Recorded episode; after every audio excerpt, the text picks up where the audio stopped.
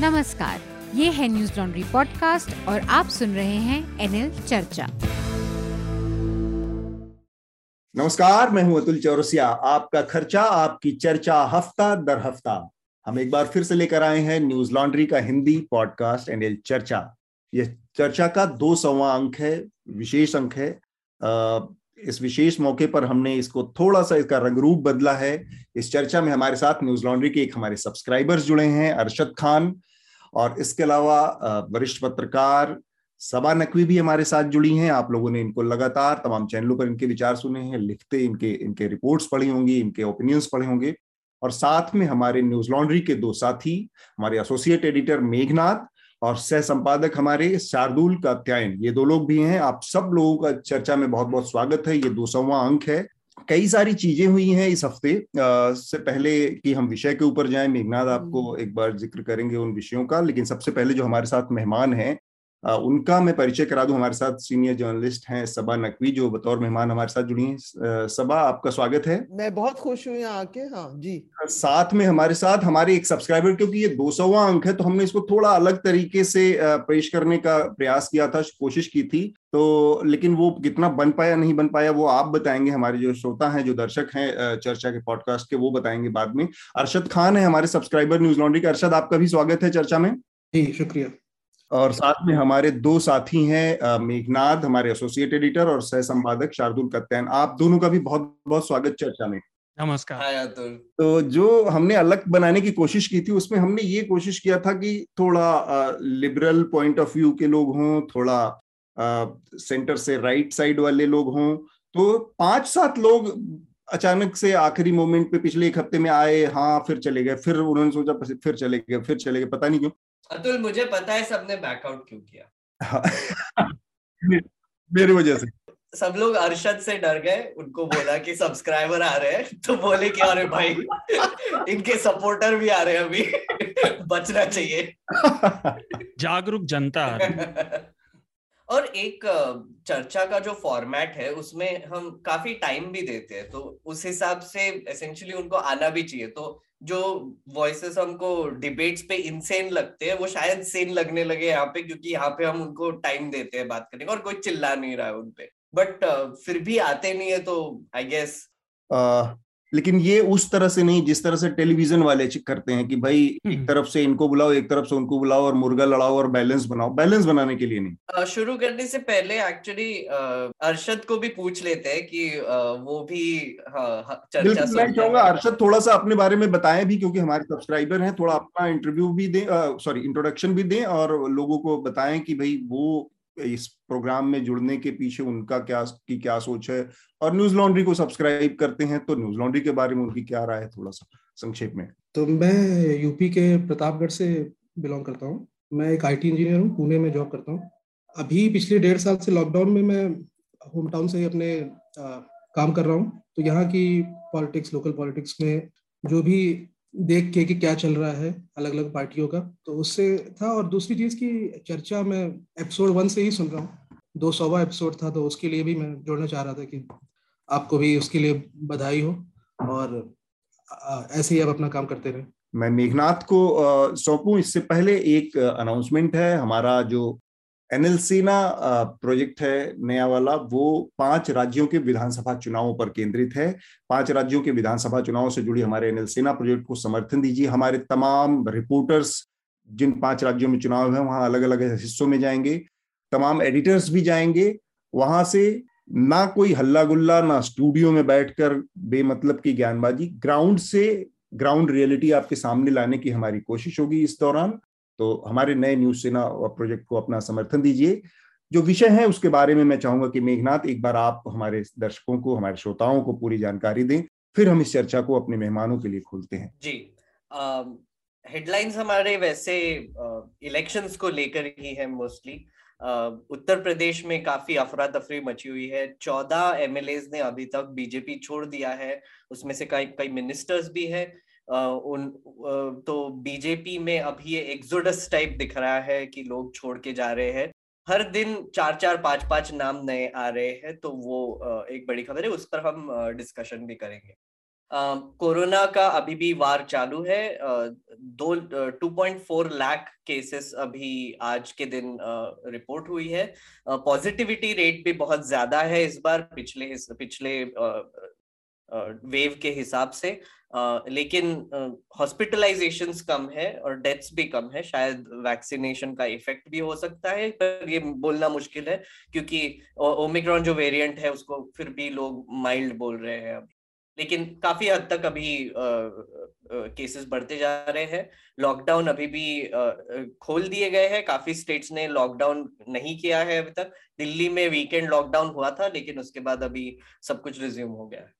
Parliament के चार सौ से ज्यादा एम्प्लॉयज को संक्रमण हो गया है कोविड का। इसमें से दो सौ लोग लोकसभा के हैं और एक सौ तैंतीस जो है वो बाकी के सर्विसेज के और राज्यसभा के हैं। और ऐसा बोला जा रहा है कि इस बार का सेशन स्टैगर्ड मैनर में होगा। आपको तो पता होगा बजट सेशन अभी होने वाला है, फरवरी एंड में बजट स्पीच होगा, उसके बाद एक ब्रेक होगा और उसके बाद फिर रिज्यूम होगा। अगर आप पिछले यूपी इलेक्शंस की बात करेंगे तो वहां पर कट शॉर्ट कर दिया था सेशन बजट के बाद, तो मुझे लगता है इस बार भी वही होने वाला है क्योंकि फोकस पूरा ये पांच राज्यों के इलेक्शन पे रहेगा। काफी लीडर्स भी कोविड पॉजिटिव हो गए हैं। नितिन गडकरी, राजनाथ सिंह, अमरिंदर सिंह, के के शैलजा, मल्लिकार्जुन खड़गे, इनका सबका नाम आया है। सबने अपने खुद को आइसोलेट कर दिया है। ट्विटर पे बोला है कि जो भी मिले हैं वो भी आइसोलेट करें। तो अभी काफी संक्रमण बढ़ रहा है और हमारे लीडर्स भी अभी आइसोलेट हो चुके हैं।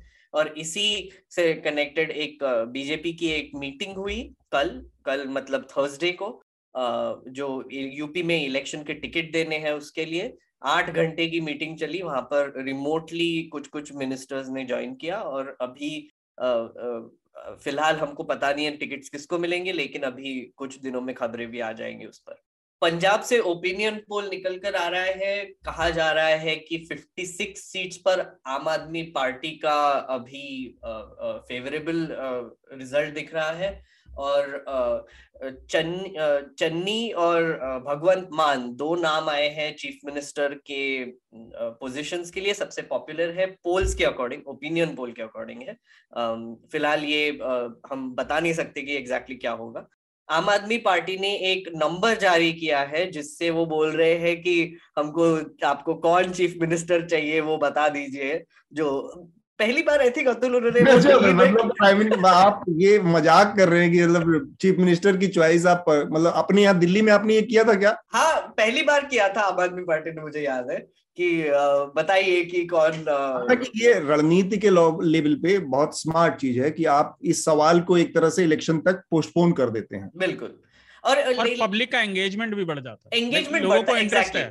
एग्जैक्टली, और और नंबर्स भी कलेक्ट हो जाते हैं लगे हाथ, तो मैसेज भेजने के लिए आसानी हो जाती है। Data privacy, data data collect हो जाता है। uh, एक और इंटरेस्टिंग चीज ये है कि uh, भगवंत मान बहुत पॉपुलर हो गए हैं पंजाब के uh, सीन में। अभी सीएम uh, uh, के फेस की तरह देखे जा रहे हैं। ये बहुत ही ड्रेस्टिक एक्चुअली एक इमेज चेंज हुआ है कुछ महीनों में, ऐसे बोला जा सकता है कि ग्राउंड पे हुआ है कि नहीं केवल मीडिया में हुआ है। बिल्कुल, क्योंकि उनकी पार्लियामेंट में अगर आप इमेज देखिए वो बहुत खराब है।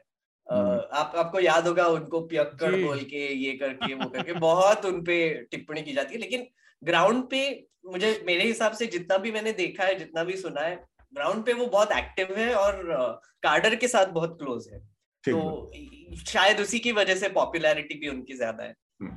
केशव प्रसाद मौर्य जो कि डेप्यूटी सीएम है उत्तर प्रदेश के, उन्होंने बीबीसी में एक इंटरव्यू हुआ तब धर्म संसद पे उनसे एक सवाल पूछा गया, उन्होंने बीबीसी के रिपोर्टर को भगा दिया, धमका दिया, भगा दिया, धमका दिया, भगा दिया, जो भी है।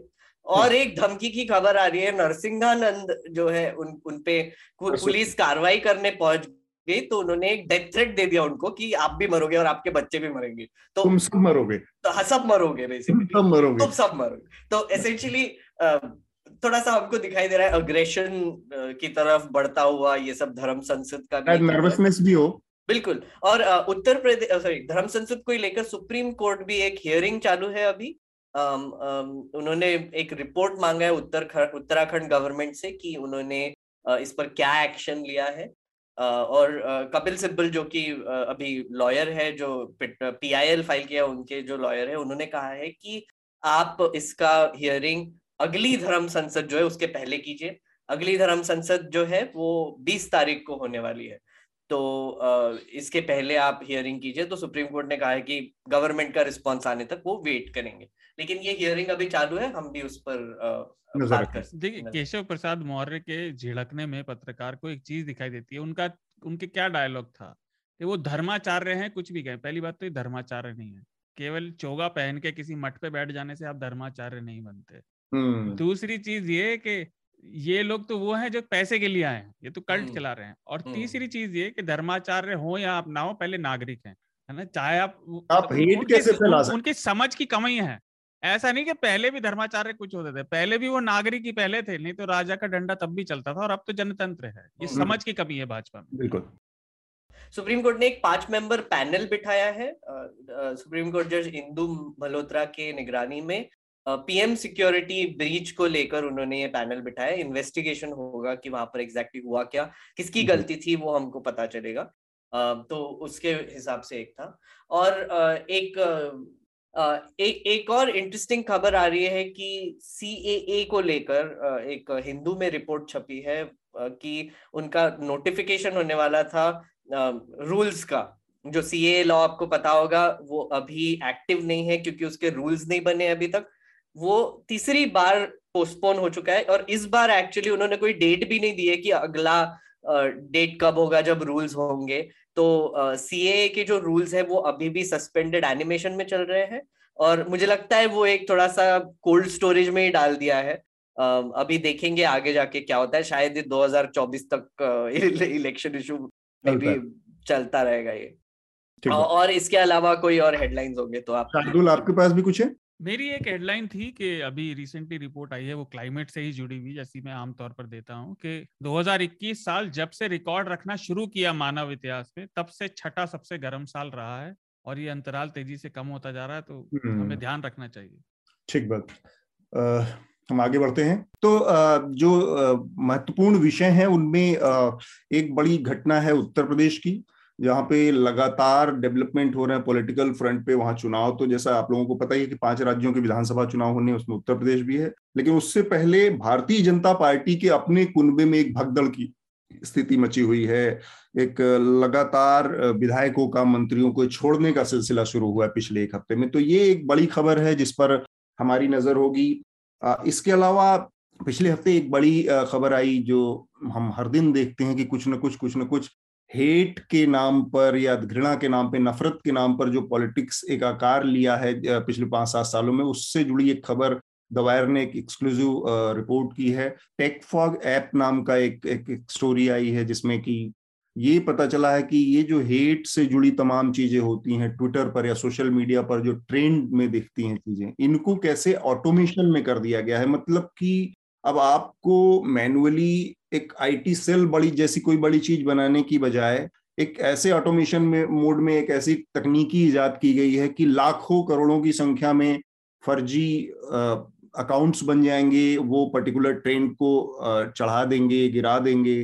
किसी को टारगेट करना होगा, जो ट्रोल करते थे वो अब ऑटोमेशन मोड में जा रही है। तो ये कुछ ऐसी चीजें हैं कि जो बड़ी चिंता की बात है। मतलब ओवरऑल जो डेमोक्रेसी है वो किस दिशा में बढ़ रही है, किस तरह से सोशल मीडिया में उसका चीजें इवॉल्व हो रही हैं। पहले तो लोग ट्रोल और आईटी सेल को ही खतरे के तौर पर देखते थे, लेकिन उसमें भी इतना सोफिस्टिकेशन आ गया। तो ये एक बड़ी खबर है जो विषय है। इसके अलावा मेघनाथ और शार्दुल, आप लोगों की तरफ से अपने कुछ विषय जो जोड़ना चाहें? इलेक्शन से लेके एक छोटी सी और खबर आई थिंक डिस्कस भी करनी चाहिए कि कांग्रेस के लिस्ट में एक सौ पच्चीस जो उन्होंने अनाउंस किए हैं कैंडिडेट्स अभी तक, उसमें से पचास महिलाएं हैं। तो उन्होंने वो जो रिजर्वेशन चालीस परसेंट रिजर्वेशन का की बात की थी प्रियंका गांधी ने, वो एक्चुअली हो रहा है। तो ये एक बहुत ही इंटरेस्टिंग खबर है। और जो लोगों का नाम लिया है प्रियंका गांधी ने, आई थिंक पूरे बारह मिनट के लिए उनका एक एक करके नाम लिया और उनके बारे में बताया भी लोगों को। तो उसमें से उन्नाव पीड़िता की माँ भी है, और काफी सोशल वर्कर्स और लोग हैं जिनपे अत्याचार हुआ था, मतलब महिलाएं हैं जिनपे अत्याचार हुआ। तो इंटरेस्टिंग चुनाव हो रहा है थोड़ा सा। बिल्कुल। तो ये चर्चा हम रिकॉर्ड कर रहे हैं ग्यारह बजे से बारह बजे के बीच में, आज चौदह जनवरी को जब आपके सामने ये कल होगा तब बारह घंटे बाद, तब शायद इसमें थोड़ा बहुत कुछ चीजें अंतर हों। लेकिन एक बड़ी खबर आई है जिस पर हम थोड़ा सा बात करना चाह रहे हैं।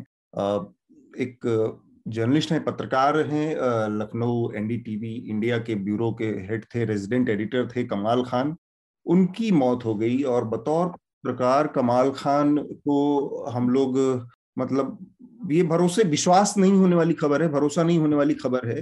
आ, कमाल खान की अपनी ये एक, एक, एक पहचान थी उनकी पत्रकारिता की कि स्कूलों कॉलेजों में जो पत्रकारिता के विद्यार्थी थे उनके कैमरे के सामने प्रेजेंस, जो प्रेजेंस था, उनका प्रेजेंटेशन था, जो उनकी भाषा थी, जो लहजा था, वो सारी चीजें मिला के एक आदर्श टेल, टेलीविजन जर्नलिस्ट कैसा हो सकता है उसकी वानगी थी वो। ये खबर आई रात में, शायद उनको किसी टाइम पे हार्ट अटैक हुआ और उसके बाद वो मैसिव हार्ट अटैक था जिसको बाद वो सरवाइव नहीं कर पाए, हॉस्पिटल में ले गए लोग, लेकिन सुबह उनके मौत की खबर आई। और दुखद खबर है, जिनके मतलब पीछ टू कैमरा की एक कल्ट की स्थिति थी टेलीविजन जर्नलिज्म में कि अगर कोई आदर्श स्थिति हो सकती है जब आपके शब्द, आपकी बॉडी लैंग्वेज और आपका कैमरे के सामने प्रेजेंटेशन सारा मिल के क्या होना चाहिए, वो कमाल खान की उसके लिए मिसाल दिए जाते। तो वो कमाल खान की और उनकी रिपोर्टिंग, साथ में कमाल खान की जो समझ थी उत्तर प्रदेश की राजनीति की, और राजनीति के से कहने का मतलब है कि उसकी जो सामाजिक समझ और राजनीतिक समझ, उसके जो परतें हैं अलग अलग अलग अलग बहुत बारीक परतें हैं, वो सारे आंकड़े जो कहते हैं जुबान पर होना, कि बहुत पुराने बहुत सारे नेताओं के बारे में ये बात कही जाती थी कि भाई फलाने हैं। जैसे एक बात ये मुलायम सिंह के बारे में कही जाती थी कि उनको अपनी चार सौ तीन कंस्टिट्यूएंसीज के हर जो जिलाध्यक्ष होते थे या विधायक होते थे या जो उनके नाम उनकी जुबान पर रहते थे, पता रहता था कौन। इस तरह की समझदारी पत्रकारिता में कमाल खान के बारे में कही जाती थी कि उनको इतनी समझ थी और ये सारी चीजों की कि पर्टिकुलर एक एक सीट के कास्ट कॉम्बिनेशन से लेके, रिलीजियस कॉम्बिनेशन से लेके और उसके तमाम जो ऊंच नीच है या उसके नफे नुकसान है उन सबको बहुत बारीकी। तो इस मामले में भी टेली, टेलीविजन पत्रकारिता का कहिए, पत्रकारिता का कहिए, एक बड़ा नुकसान है कि इस तरह की सेन वॉइसेस, जब जब आपका पूरा टेलीविजन मीडिया बहुत ही एक एक एक इको चैम्बर जैसा एक एक उसमें बदल चुका है जहां पर हल्ला गुल्ला है, बहुत ज्यादा लाउड वॉइसेस हैं, आवाजें हैं, तब एक बहुत संयत और बहुत जो सुध जो कहते हैं सुलझी हुई आवाज थी उसका चला जाना, और वो भी इतने कम समय में चालीस पैंतालीस पचास की उम्र में इस तरह से पत्रकार का किसी के किसी की मौत का होना अपने आप में ऐसे भी दुखद है। मैं चाहूंगा अगर इसमें कमाल खान के बारे में सबा, मेघनाथ, शार्दुल, अरशद कुछ अपनी तरफ से कहना चाहें। व्यक्तिगत तौर पर मेरी उनसे कुछ मुलाकातें थी, हमारी जान पहचान एक बहुत पुरानी उस समय के जमाने से थी जब वो मैं तहलका में हुआ करता था और वो लखनऊ के ब्यूरो हेड हुआ करते थे, मैं तहलका में यूपी को ब्यूरो को देखता था पूरा। तो हमारी बातचीत, हमारी मुलाकातें होती थी और मैंने बहुत कुछ उस समय जो उत्तर प्रदेश को जानने समझने के लिए लखनऊ के नजरिए से रहा और रहने वाले को कमाल खान की मदद मैं ले सक लेता था। उसमें कई बार हमारे ऐसे मौके आए, उन्होंने हमारे लिए उस समय लिखा भी। तो उस कमाल खान को इसलिए भी मैं याद करना चाहूंगा कि वैसे ही सिद्धस्त वो अपनी कलम में भी थे जैसे वो अपने मुंह से कैमरे के सामने माइक पर थे। तो ये भी एक रेयर गुण है, दुर्लभ एक गुण होता है लोगों के अंदर कि सारी विधाओं में जो पत्रकारिता के सब में एक साथ सहज हो पाना। सबा, मेघनाथ, शार्दुल, अरशद, आपसे मैंने ये खबर सुनी क्योंकि आज मैं सुबह से कुछ लिख रही थी, टाइम नहीं था सोशल मीडिया में देखना, तो बहुत अफसोस हुआ। मैं उनको एक बार मिल चुकी हूँ बस, लेकिन सालों से टीवी पे देख रहे हैं कमाल खान की रिपोर्ट, तो और खूब ओल्ड फैशन्ड ट्रेडिशनल जर्नलिस्ट, अच्छी उनकी पत्रकारिता थी और uh, मैं बिल्कुल शॉक्ड हूँ uh, ये सुन के। मैं तो मैं तो उनसे कभी मिला नहीं हूँ पर एनडीटीवी पे ऑब्वियसली उनकी रिपोर्ट्स भी देखी है मैंने। कल ही उन्होंने एक रिपोर्ट किया था और uh, एक एक कमेंडेबल एक्चुअली सिचुएशन है कि कमाल खान जैसे uh, वरिष्ठ पत्रकार अभी भी जो ट्रेडिशनल जर्नलिज्म है, जो ग्राउंड रिपोर्ट है, उसके हिसाब से जाने जा रहे हैं। uh, उनके लास्ट ब्रेथ तक वो पी टू सी करके गए। आई थिंक बहुत ही दुखद uh, खबर है। और अतुल आपने बिल्कुल सही कहा कि जब जब अच्छे पत्रकार ऐसे चले जाते हैं कम उम्र में तो काफी दुख होता है, जस्ट जनरली काफी दुख होता है। उनके परिवार को मतलब पूरी तरह से शोक संदेश और किसी का भी जाना परिवार के लिए दुखी होता है, चाहे आयु कुछ भी हो, लेकिन एक ईमानदार पत्रकार का जाना जनतंत्र के लिए भी हानि है। इसके साथ ही साथ एक चीज और ना, कि हम ये चीज नहीं देखते, वो बिल्कुल स्वस्थ दिखाई देते थे कमाल, एक आम जो स्वस्थ होने की परिभाषाएं हैं उन सब में।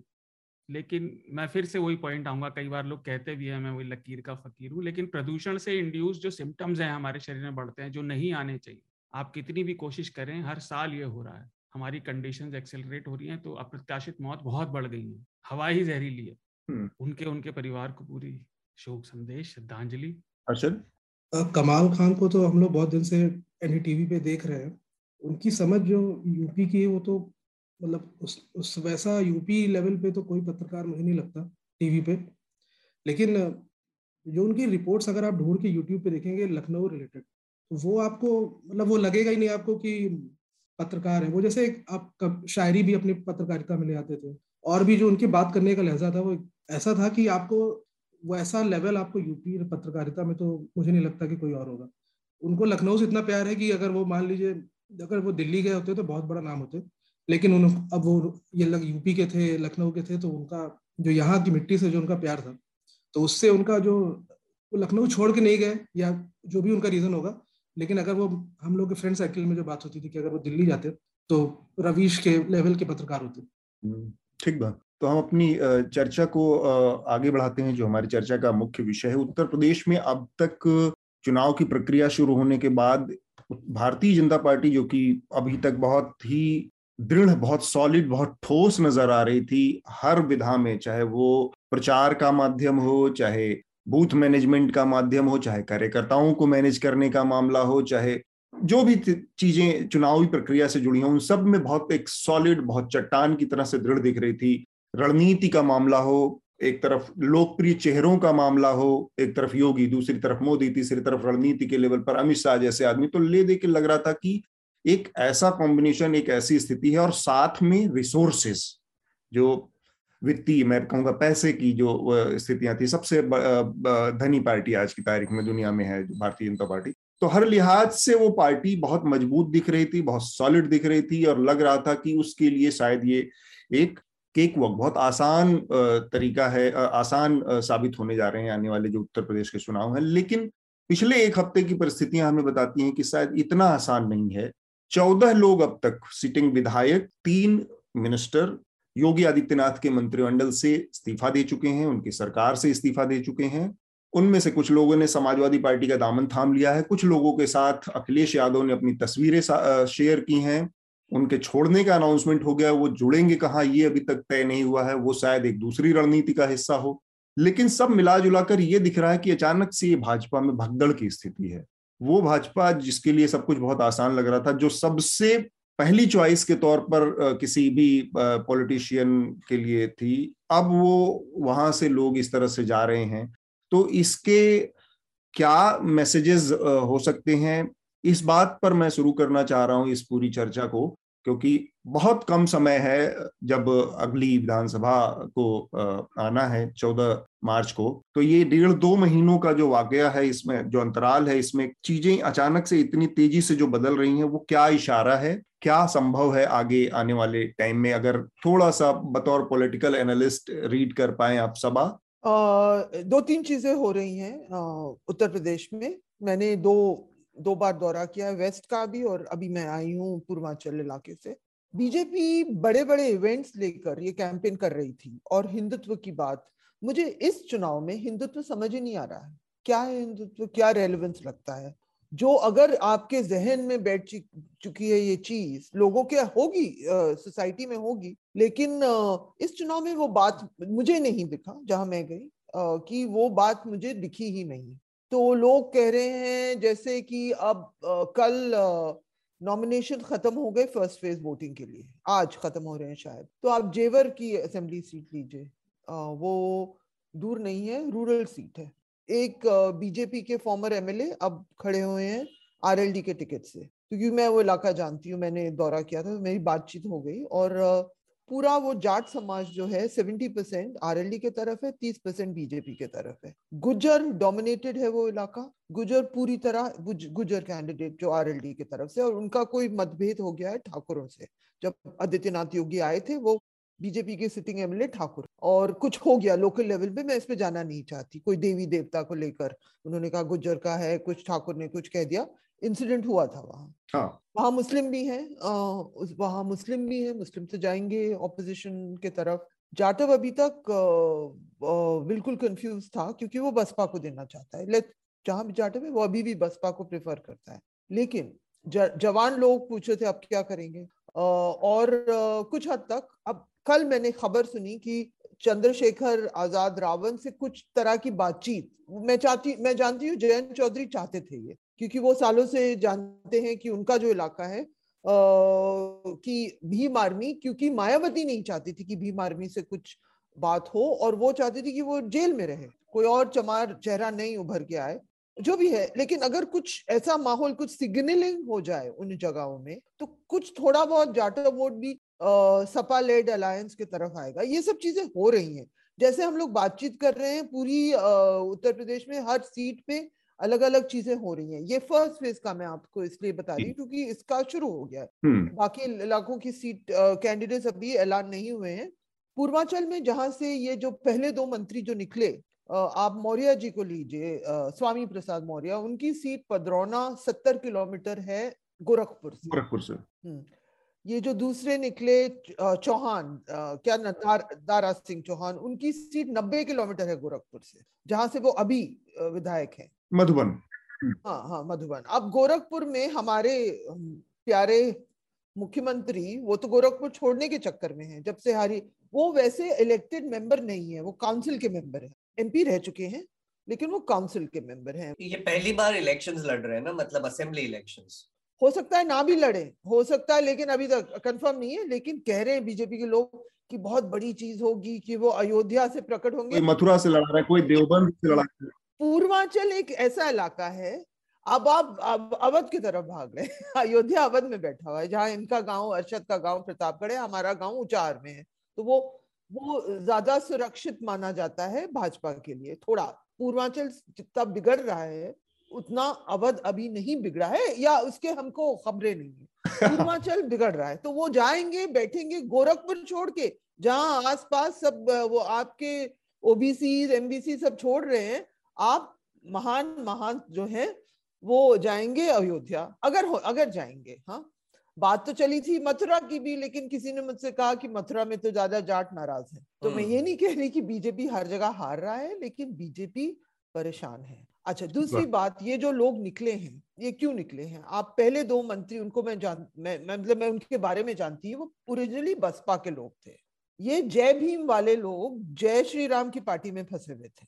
आप ये भी समझ लीजिए, ये कहना कि पार्टी हॉपर्स, ये बहुत सिंपलिस्टिक इंटरप्रिटेशन है। ये लोग उस तरह के गरीब सेक्शंस ऑफ सोसाइटी से आते हैं जहां इनके लिए पावर के साथ रहना जरूरी होता है। और ये uh, स्वामी प्रसाद मौर्य ने क्या पार्टी पार्टी हॉपिंग की थी, सालों से बसपा में थे, सालों से जब बसपा उनके इलाके में खत्म होने लगी वो बीजेपी में चले गए, बीजेपी में बैठे, कोई उनकी नहीं सुनता था, कोई किसी की नहीं सुनता था। आप ओम प्रकाश राजभर से बात करिए, कोई किसी भी ओबीसी नेता, दलित से ने, की बात नहीं सुनता। वो छोटा सा काम भी अपने इलाके में, अपने सीट में नहीं करवा पाते थे। ये सारा जो बेसिकली ये एक बहुत बड़ा जो वजह है, कारण है, जिसका जिक्र आप सभा कर रही हैं, कि वो अम्ब्रेला तो तैयार कर लिया था दो हज़ार चौदह के बाद से ही बीजेपी ने, कि भाई उसमें माइनस यादव, माइनस जाटव, बहुत सारी ओबीसी दलित जातियों के छोटे छोटे छोटे छोटे जो लीडर्स थे, पॉकेट्स थे, उन लोगों को इकट्ठा तो कर लिया था, लेकिन उनके जो इश्यूज थे, उनके जो मुद्दे थे, उन पर कोई बात नहीं होगी, क्योंकि वहां पर जब डिसीजन मेकिंग सरकार में आने के बाद फैसले जो लिए जाएंगे वो हिंदुत्व आइडियोलॉजी के आधार पर लिए जाएंगे।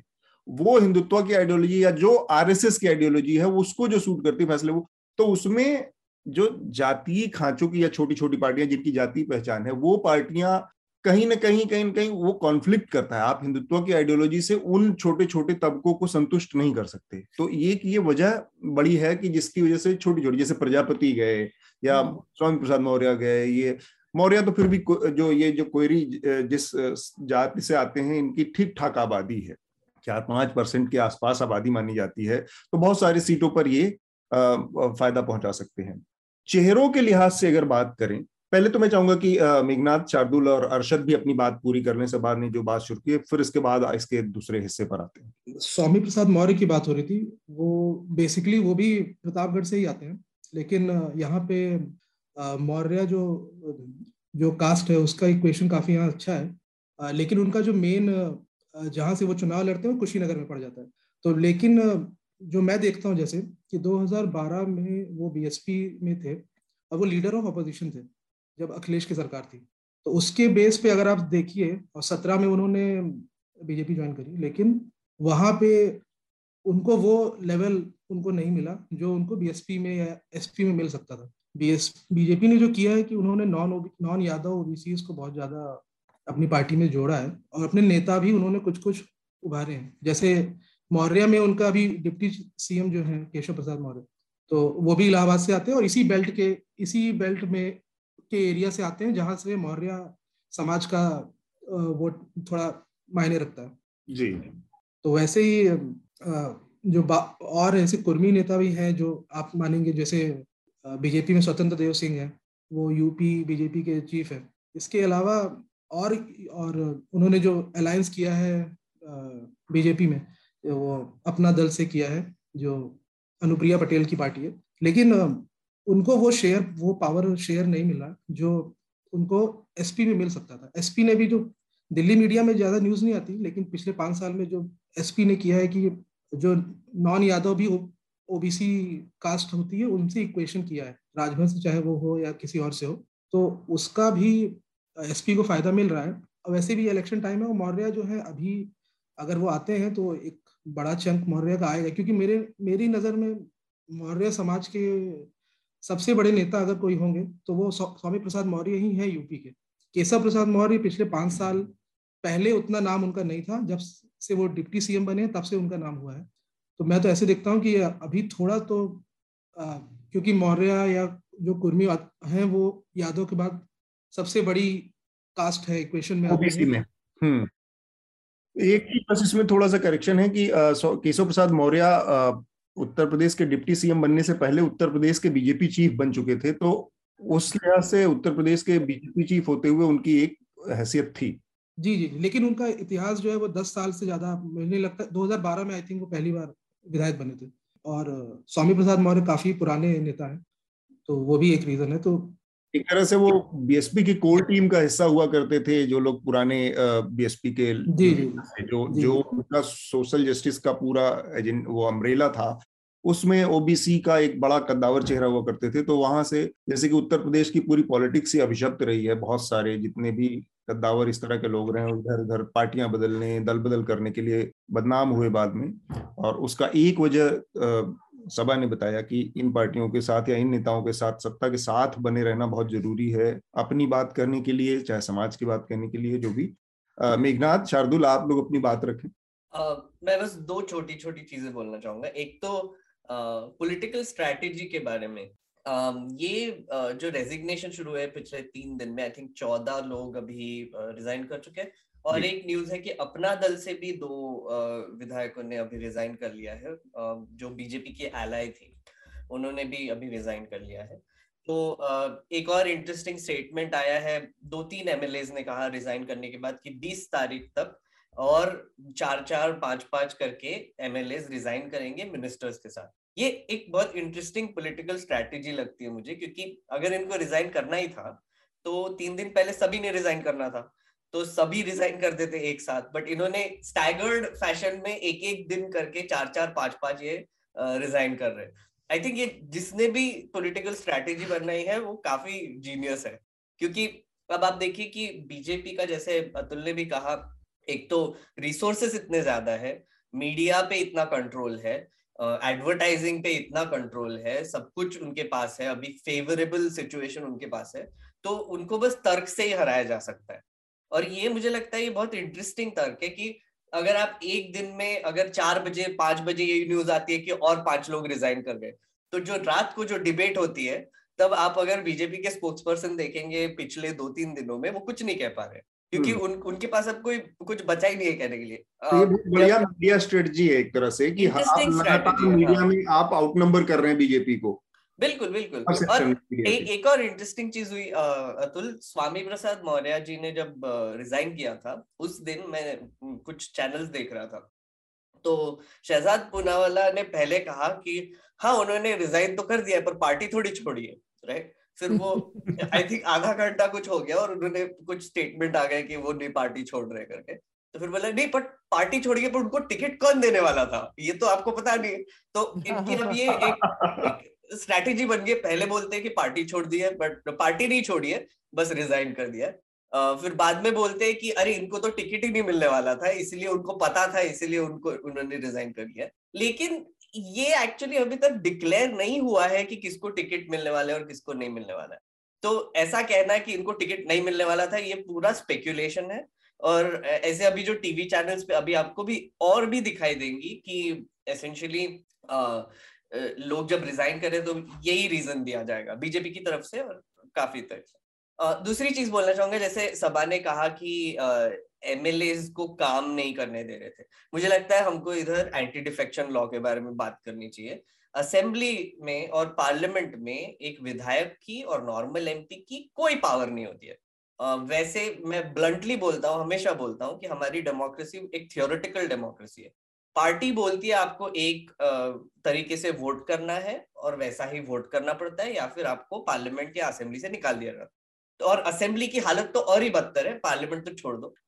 असेंबलीज में एक तो सेशंस जो होते हैं वो चार से पांच दिन के होते हैं, तो लॉ मेकिंग भी इतना रैपिडली होता है कि कोई भी अगर बिल पास करना होगा तो सडनली सेशन बुला के बिल पास कर देंगे। क्वेश्चन आंसर जो होता है वो बहुत ही अजीब तरीके से होता है असेंबलीज में, स्पेशली यूपी में। तो ये सब जो चीजें हैं वो एक एमएलए के पावर को दबाने की एक सिस्टमैटिक प्रोसीजर है, और एमएलए जब काम नहीं कर पाते तो लोगों को गुस्सा आ जाता है। तो मुझे लगता है कि इस बार काफी, मतलब मैं रिपोर्ट्स देख रहा था, ग्राउंड रिपोर्ट्स, तो एमएलए से गुस्सा है लेकिन मोदी जी पे पूरा भरोसा है। Uh, मोदी जी और कुछ हद तक योगी जी पे भी बहुत भरोसा है। तो ये कुछ पॉइंट्स है मेरे, आगे मैं और बोलूंगा। अतुल देखिए, मैं मेघनाथ से थोड़ा सा और अंतर रखूंगा। मुझे नहीं लगता कि ये एक स्ट्रैटेजी थी, मुझे ऐसा लगता है कि ये लोग सब थोड़ा डर रहे थे, करना चाह रहे थे और सब एक दूसरे की देखा देखी जा रहे हैं, क्योंकि इन सब का भले ही सपा से लिंक हो लेकिन आपस में स्ट्रैटेजी करना ये इस एनवायरमेंट में काफी रेयर चीज है। दूसरी चीज, ये आपकी बात ठीक है टिकटॉक वाली, लखनऊ में इस समय बड़ी हलचल है, सारे गेस्ट हाउस भरे हुए हैं विधायकों से, मंत्रियों से, उनके मिलने वालों से कि हमारा टिकट लगेगा कि नहीं लगेगा। तो ये चीजें हो रही हैं। अच्छा, एक चीज और, स्वामी प्रसाद मौर्य ने जैसे छोड़ा, वो बसपा से आए थे, लेकिन इसमें कोई शक नहीं है कि इन नेताओं की समझ से एटलीस्ट उनकी कॉन्स्टिट्यूएंसी का उतना फायदा नहीं हुआ जितना वो अपेक्षित था उन्हें सरकार में रहने के बावजूद। और जैसा आपने कहा, सरकार में रहना जरूरी भी है। थोड़ा सा फिलोसफिकल पॉइंट ये भी होता है ना कि कट्टरवाद जब बढ़ता जाता है ना तो उसमें हर छोटे से छोटा उदारवादी दृष्टिकोण जो है ना वो किनारे होता ही जाता है, वो जितना भी कम वो किनारे होता ही जाएगा। अब आप देखिए उत्तर प्रदेश में भाजपा को थोड़ी गड़बड़ दिखाई दे रही है इस सब के बाद, तो उनका फॉर्मूला ये आ रहा है कि सारी सीटों से योगी ही लड़ रहे हैं, चार सौ तीन से, वही पुराना नेशनल फार्मूला जैसे जो दो हजार उन्नीस में और चौदह में यूज हुआ कि आपका वोट सीधा मोदी को जाएगा, तो वही ये यहाँ पर करने की कोशिश हो रही है। लेकिन मैं फुल डिस्क्लेमर, मैं खुद अभी हाल ही में उत्तर प्रदेश नहीं गया हूँ लेकिन मैं हूँ वहीं से, लेकिन फोन पर जितनी बातचीत होती है जगह जगह, उससे इतना जरूर पता चल रहा है कि एक हद तक इन नेताओं पर भाजपा को छोड़ने का दबाव नीचे से आ रहा था, इनके नीचे के कार्यकर्ता और कॉन्स्टिट्यूएंसी से। और जैसा सभा ने भी कहा था, मुझे लगता है पैंडेमिक ने करीब डेढ़ साल के लिए ये भाजपा और उसके सहयोगी दलों के असंतोष को थोड़े समय के लिए टाल दिया था, क्योंकि डेढ़ साल पहले वो एक सौ चालीस विधायकों ने भाजपा के और उनके साथ वालों ने विधानसभा में धरना दिया और सरकार के खिलाफ काफी असंतोष दिखाया था। एक एक इंटरेस्टिंग पॉइंट शार्दुल, आपने जो बोला कि जो जो ग्राउंड का आप बता रहे थे कि फोन आए थे, तो मैं मैं कुछ रिसर्च कर रहा था मनरेगा पे, तो एक बहुत इंटरेस्टिंग ट्रेंड दिखाई दे रहा है इंडिया में अभी कि अठारह से तीस के बीच के जो उम्र के जो नौजवान है वो मनरेगा के जॉब कार्ड के लिए अप्लाई करके वो स्कीम चाहते हैं कि हंड्रेड डेज तक तो काम मिल जाए। और ये जो है सात परसेंट से बारह परसेंट हो गया है पिछले साल में, और पैंडेमिक के बाद तो ये फिर भी स्टेबल है।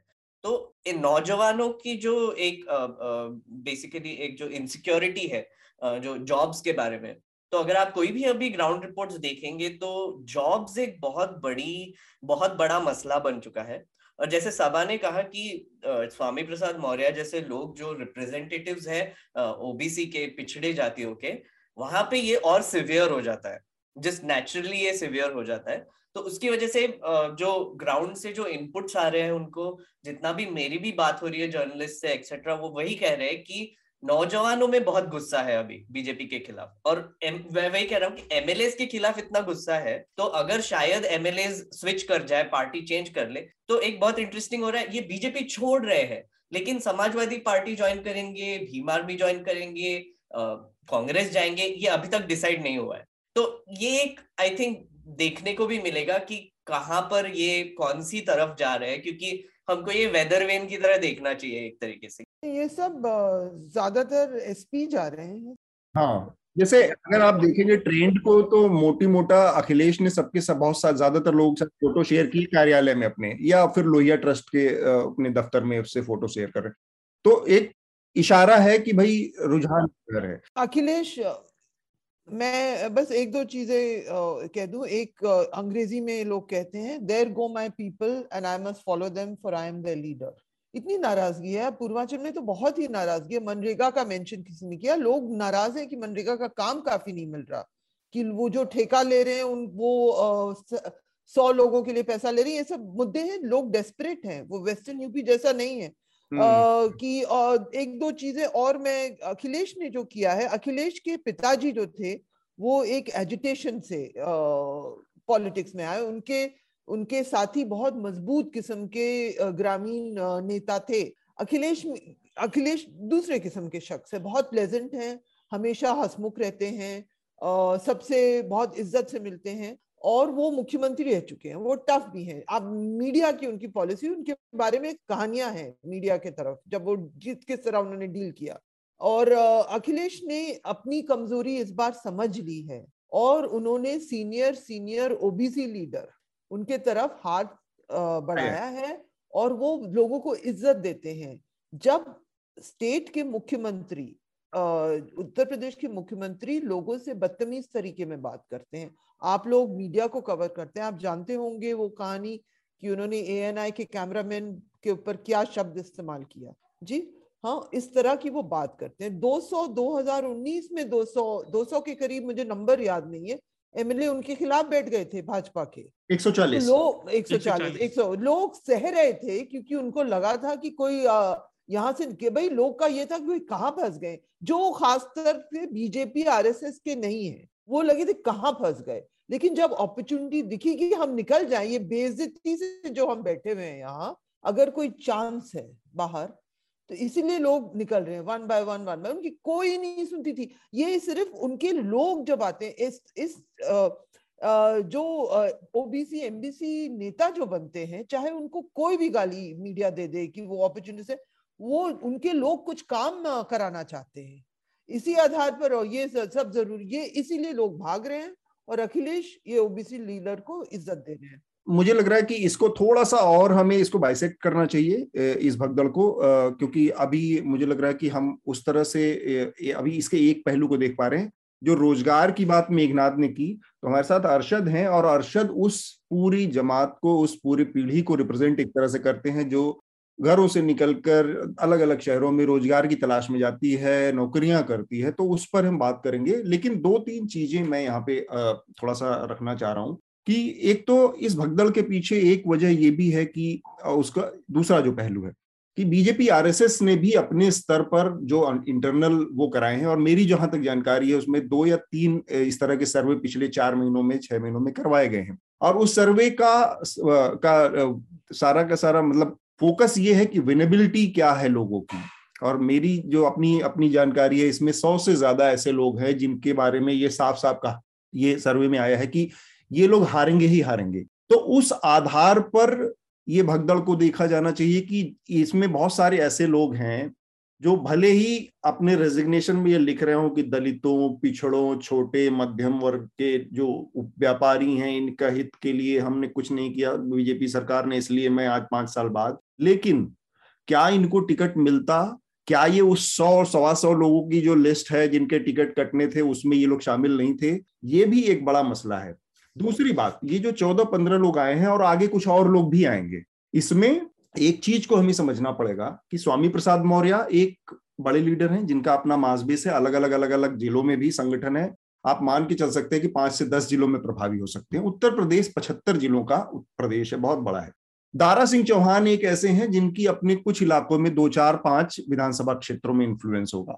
इसके अलावा जो लोग हैं वो लोग अपनी एक एक सीट के अंदर अपना प्रभाव रखते हैं, या हो सकता है कि वो भी ना कर, वहां पे भी कोई खास परफॉर्म ना कर पाए। तो ये जो भगदड़ है, या ये लोग जो सपा की तरफ, हम मान के चलते हैं कि ये सपा में जाएंगे क्योंकि ज्यादातर लोगों ने सपा के साथ ही, और सपा ने ही ब्रेक की है ये खबर, अखिलेश ने सबका स्वागत किया है ट्वीट के जरिए, फोटो ट्वीट किया है, तो हम मान के चलें कि ये सपा में जाएंगे। तब आप देखें तो इसमें एक फायदा नजर आता है और दो नुकसान नजर आते हैं। फायदा एक ये है कि इस आखिरी समय की जो भगदड़ है, इससे क्या है कि बहुत सारे लोग सपा में जुड़ेंगे। तो सपा में जुड़ेंगे तो ये पंद्रह लोग पंद्रह विधानसभाओं को रिप्रेजेंट करेंगे, लेकिन पूरे प्रदेश के कार्यकर्ताओं में एक जोश आता है, एक एक एक जिस जरूरत जो जरूरत होती है आखिरी मोमेंट पर, जिस जोश की, जिस उत्साह की, उसका संचार होता है कि हाँ सारे लोग हमारे पास आ रहे हैं, हम लोग मिल के लड़ेंगे। तो एक पब्लिक परसेप्शन, पब्लिक मूड बदलता है। जो फेंस सिटर होता है वो भी सोच देखता है कि अरे भाई यहाँ कुछ हो रहा है क्योंकि बहुत सारे लोग यहाँ जा रहे हैं, इसका मतलब दूसरी साइड में कुछ गड़बड़ हो रहा है। इसका जो दूसरा निगेटिव पहलू है उसको बहुत गंभीरता से समझना होगा कि ये लोग जब जाते हैं तो अपने साथ एक बर्डन, एक बैगेज लेके जाते हैं। जो कार्यकर्ता इन पर्टिकुलर इलाकों में, पर्टिकुलर विधानसभाओं में पांच साल तक लाठी खाया है और दरी बिछाने का काम किया या कुर्सी लगाने का काम किया है, अचानक से वो इनसिक्योर हो गया। सपोज कीजिए कि पवन पांडे हैं ऊंचाहार से, सभा जिस आप जिस अपनी कंस्टिट्यूएंसी का जिक्र कर रही थी, जहां से स्वामी प्रसाद मौर्य के बेटे दो बार हार चुके हैं। स्वामी प्रसाद मौर्य के बेटे उस ऊंचाहार सीट से दो बार हार चुके हैं। उनका इस बार भी, उनकी जीत ऐसी कहानी सुनी मारी कि इस बार भी वो चाहते थे कि उनको बेटे को वहीं टिकट मिले, जबकि पार्टी नहीं देना चाहती थी। जब इस तरह के लोग जाते हैं, ये ये चौदह पंद्रह बीस पच्चीस लोग जिस उस कंस्टिट्यूएंसी में आएंगे, तो एक पार्टी के अंदर, जो समाजवादी पार्टी के अंदर एक स्वाभाविक सा एक पुशबैक आएगा। जो वहां का कार्यकर्ता है, जो वहां उम्मीद लगाए पांच साल से लाठियां खा रहा था, वो इमीडिएट स्विच करेगा। वो या तो इंडिपेंडेंट लड़ेगा, या बीएसपी में जाएगा, या बीजेपी में जाएगा। तो ये जो इसके साथ बर्डन भी है, इसको भी नहीं बोलना चाहिए। तो ये, ये, ये बात है, लेकिन एसपी का एसपी की जो स्ट्रेटजी है वो जैसे बीजेपी की एक ओवरऑल, एसपी हर सीट पे अलग अलग टैक्टिकली लड़ रही है। ये जो जीतेगा उसको टिकट मिलेगा और वो बाकी लोग को कह रहे हैं कि आपको कुछ ना कुछ मिल जाएगा। ये जो तरीका है ये बीजेपी में नहीं है, ये ओल्ड वर्ल्ड जो तरीका है, आपको कुछ ना कुछ मिल जाए। मुझे कैंडिडेट्स मिले थे अभी पूर्वांचल में, मैं यही कह रहा हूँ कि ये ये अखिलेश को ये के लिए ये एक बहुत बड़ा बैलेंसिंग एक्ट होगा, जहां पर अखिलेश की परीक्षा होगी कि वो कैसे, जो उससे पुशबैक सामने आने वाला, उससे कैसे निपटते हैं। दूसरी बात और मैं एक कह रहा हूँ, कहीं जाने के लिए है नहीं जगह, आप ये भी समझ लीजिए। अब लोग जाते हैं, जो जो फौज जीतने वाली, जो फौज लग रहा है कि वो उभर के आ रही है, कहाँ जाएंगे? बसपा में जाएंगे, कुछ लोग जाएंगे जरूर बसपा में। बसपा टिकट इस तरह देगी, बसपा पहले तो सबसे, बुंदेलखंड वगैरह में बसपा इरेलीवेंट नहीं है, वेस्टर्न यूपी में भी नहीं है बसपा नहीं, लेकिन जाने का इतनी अपॉर्चुनिटीज नहीं है। कुछ जैसे लोग मजबूर होके बीजेपी में बैठे रहे। एसपी चाहेगी कि वो आ, किसी तरह खुशी खुशी लड़े, क्योंकि उनका बूथ मैनेजमेंट, ये पॉसिबिलिटी रहेगी सभा कि ये लोग पार्टी से कहीं अपॉर्चुनिटी नहीं है, तब भी क्योंकि इनका अपना टिकट कट गया या इनकी अपनी संभावनाएं कम होगी, तो ये इंटरनली भी सैबोटाज करने की स्थिति में होते हैं। और ये पॉलिटिक्स में होता है, हमने देखा है। मैं उस संभावना की बात कर रहा हूँ, उस आशंका की बात कर रहा हूँ जो अखिलेश के लिए चुनौती है। दूसरी बात मैं और एक कहना चाह रहा हूँ, फिर आप लोग अपनी बात करें। पोस्ट पोल सिनारियो जो होता है उसको भी ध्यान में रखना चाहिए आपको। और जो पोस्ट पोल सिनारियो है उसमें इस तरह का जो अखिलेश ने एक अम्ब्रेला बनाया है, बहुत पॉजिटिव नोट्स, मैं उसमें बहुत पॉजिटिविटी देखता हूं कि उन्होंने छोटे छोटे छोटे छोटे चाहे ओम प्रकाश राजभर हो, चाहे महान दल हो, चाहे टीपू, मतलब अलग अलग जिन भी पार्टियों को, छोटे छोटे जातीय जो पहचान वाले दलों को अपने साथ जोड़ा, वो एक बहुत पॉजिटिव पहचान है। लेकिन उसका नुकसान यह है कि जो आखिरी समय में ये लोग आते हैं, ये सबसे वल्नरेबल तबका होता है। ये इतना वल्नरेबल होता है कि आप एक पोस्ट पोल के सिनेरियो में अगर एक, एक, एक कल्पना करें कि एक सौ अस्सी सीटें, एक सौ सत्तर सीटें बीजेपी ले आती है, तो भी बीजेपी इन वल्नरेबल जो जो लीडर्स हैं या ये जो पार्टियां हैं इनकी दम पे सरकार बना सकती है। एक सौ अस्सी सीट लाके भी या एक सौ नब्बे सीट लाके भी अखिलेश चूक जाएंगे। रिसोर्सेस की बात करो तो पोस्ट पोल सिनेरियो में ये जो एग्जॉडस है, ये जो लोग जा रहे हैं, ये पोस्ट पोल भी जीतेंगे, बने रहेंगे अखिलेश के साथ। ये तभी निर्भर करता है जब अखिलेश दो सौ चार अकेले दम पर क्रॉस करने की स्थिति में होंगे। एक छोटा सा पॉइंट जोड़ना चाहूंगा ये पोस्ट पोल सिनेरियो के बारे में। जैसे अगर हम अज्यूम कर ले कि एक सौ सत्तर अगर उनको आ गए और मेजॉरिटी दो सौ एक की है, दो सौ चार की है, तो एक मुझे लगता है कि ये आइडियल सिनेरियो होगा कि अगर छोटे छोटे पार्टीज तीन तीन पांच पांच सीट्स लेकर अगर आ, कोई भी मतलब एसपी हो या बीजेपी हो जिनके साथ गवर्नमेंट बनाए, लेकिन आ, लगाम रहता है फिर आ, जो रूलिंग पार्टी है उस पर लगाम रहता है। अगर मेजॉरिटी आ गया तो फिर उनको किसी की सुनने की जरूरत नहीं है और इसी वजह से स्वामी प्रसाद मौर्य जैसे सिचुएशंस हो जाते हैं।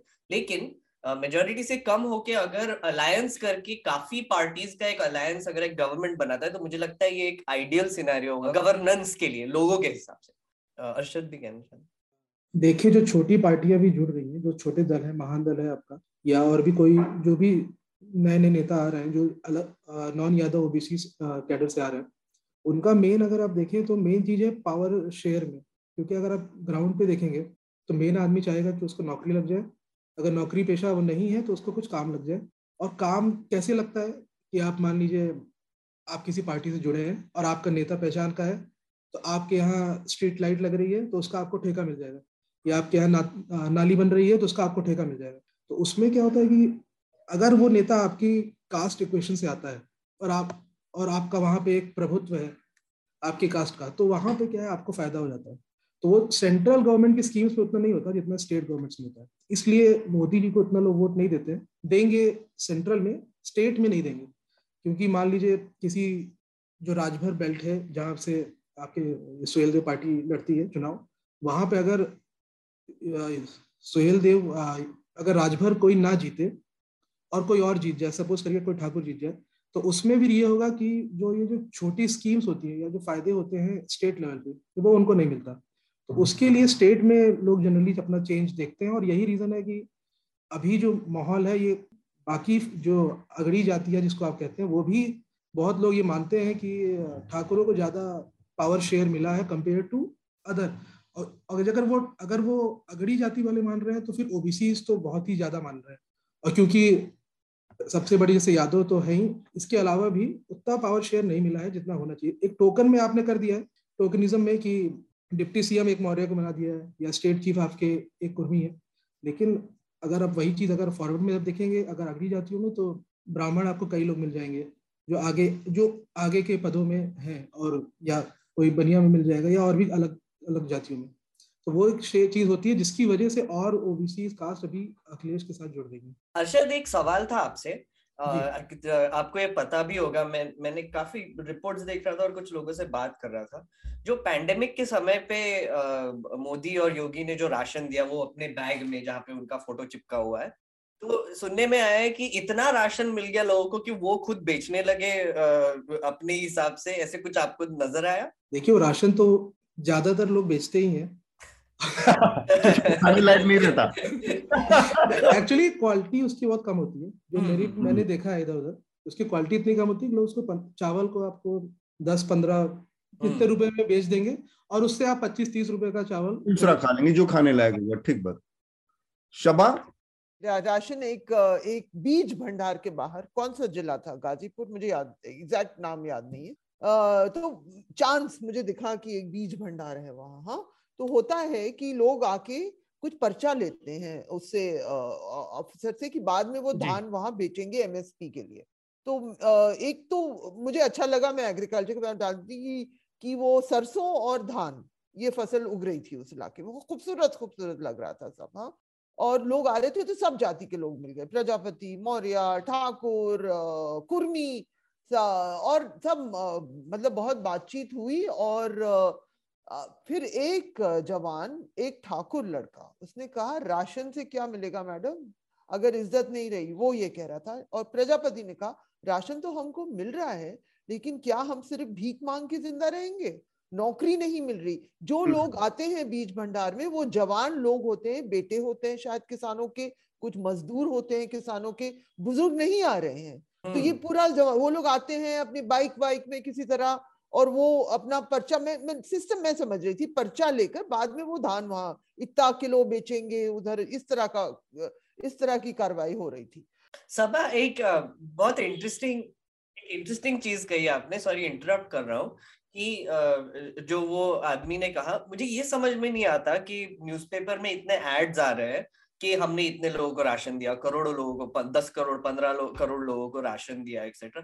ये थोड़ा ब्रैग करने की बात नहीं है, राइट, क्योंकि लास्ट रिसोर्ट है ना राशन की, अगर आपको खाने को भी नहीं मिल रहा है इसलिए सरकार आके आपको राशन दे रही है। तो बट ये जो तरीके से कैंपेनिंग कर रहे हैं कि अपना फोटो लगा के ये कर रहे हैं, आई डोंट थिंक कोई प्राउड होगा कि मैं राशन ले रहा हूँ, मुझे मोदी जी राशन दे रहे हैं। आई मीन ये बेसिक नीड हो गई ना।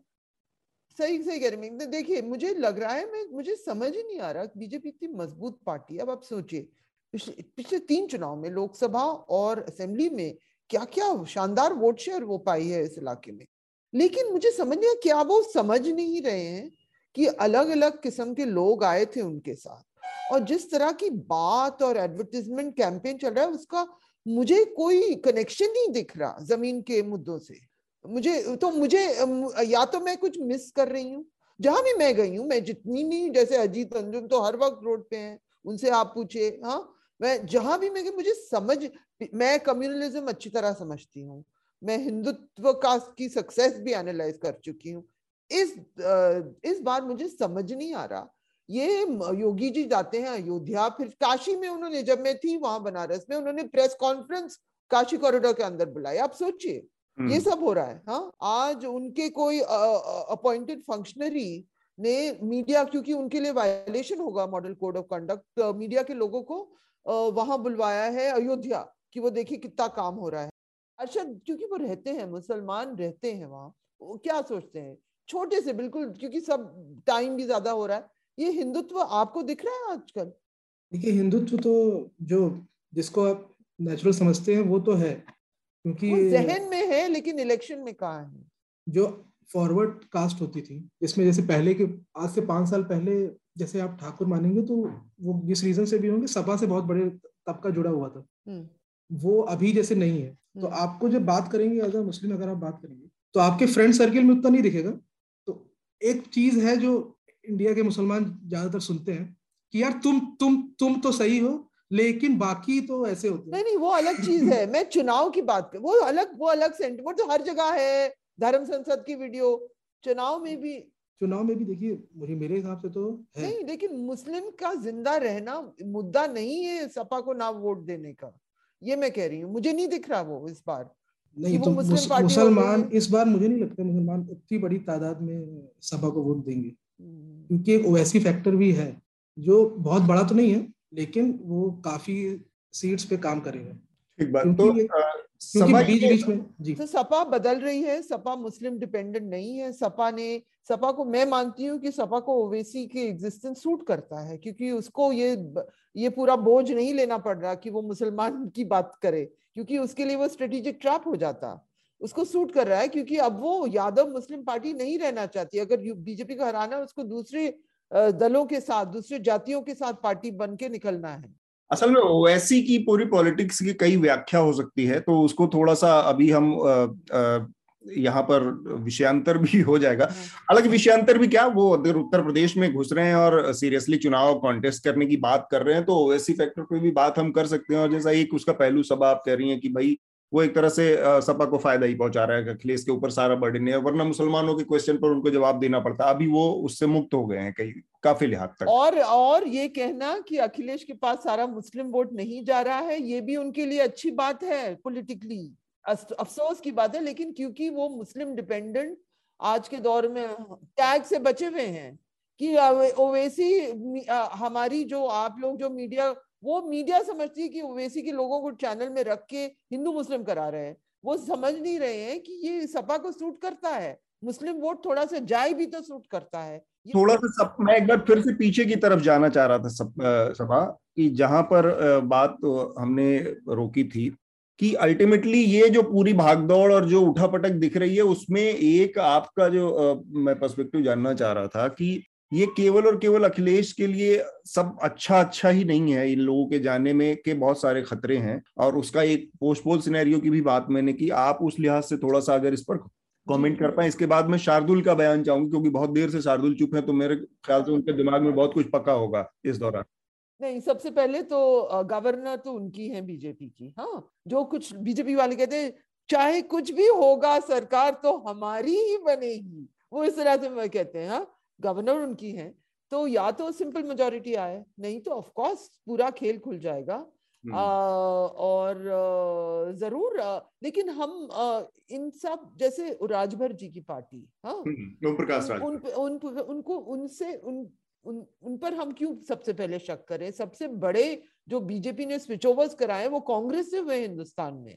आप ये ये छोटी छोटी जात बेस पार्टी ये बिल्कुल बेइज्जत होके निकली है उनको बिल्कुल। और वो जोर जोर से, जब लगा नहीं था कि बीजेपी हारेगी, इनकी पार्टी जोर जोर गांव में, चौराहे में, शहर में जाके गाली बक रही थी। तो इनमें हिम्मत भी है ये छोटी छोटी पार्टीज में। अब ये लोग निकल गए क्योंकि चाहे ये अखिलेश अखिलेश अब मजबूत ताकत तो रहेंगे यूपी में। ये और अखिलेश ने ये भी एक अच्छा काम किया है कि इसको पूरी तरह से सपा बनाम बीजेपी का कॉन्टेस्ट बना दिया, बाकी पार्टियां कहीं दूर दूर तक इस रेस में दिखी।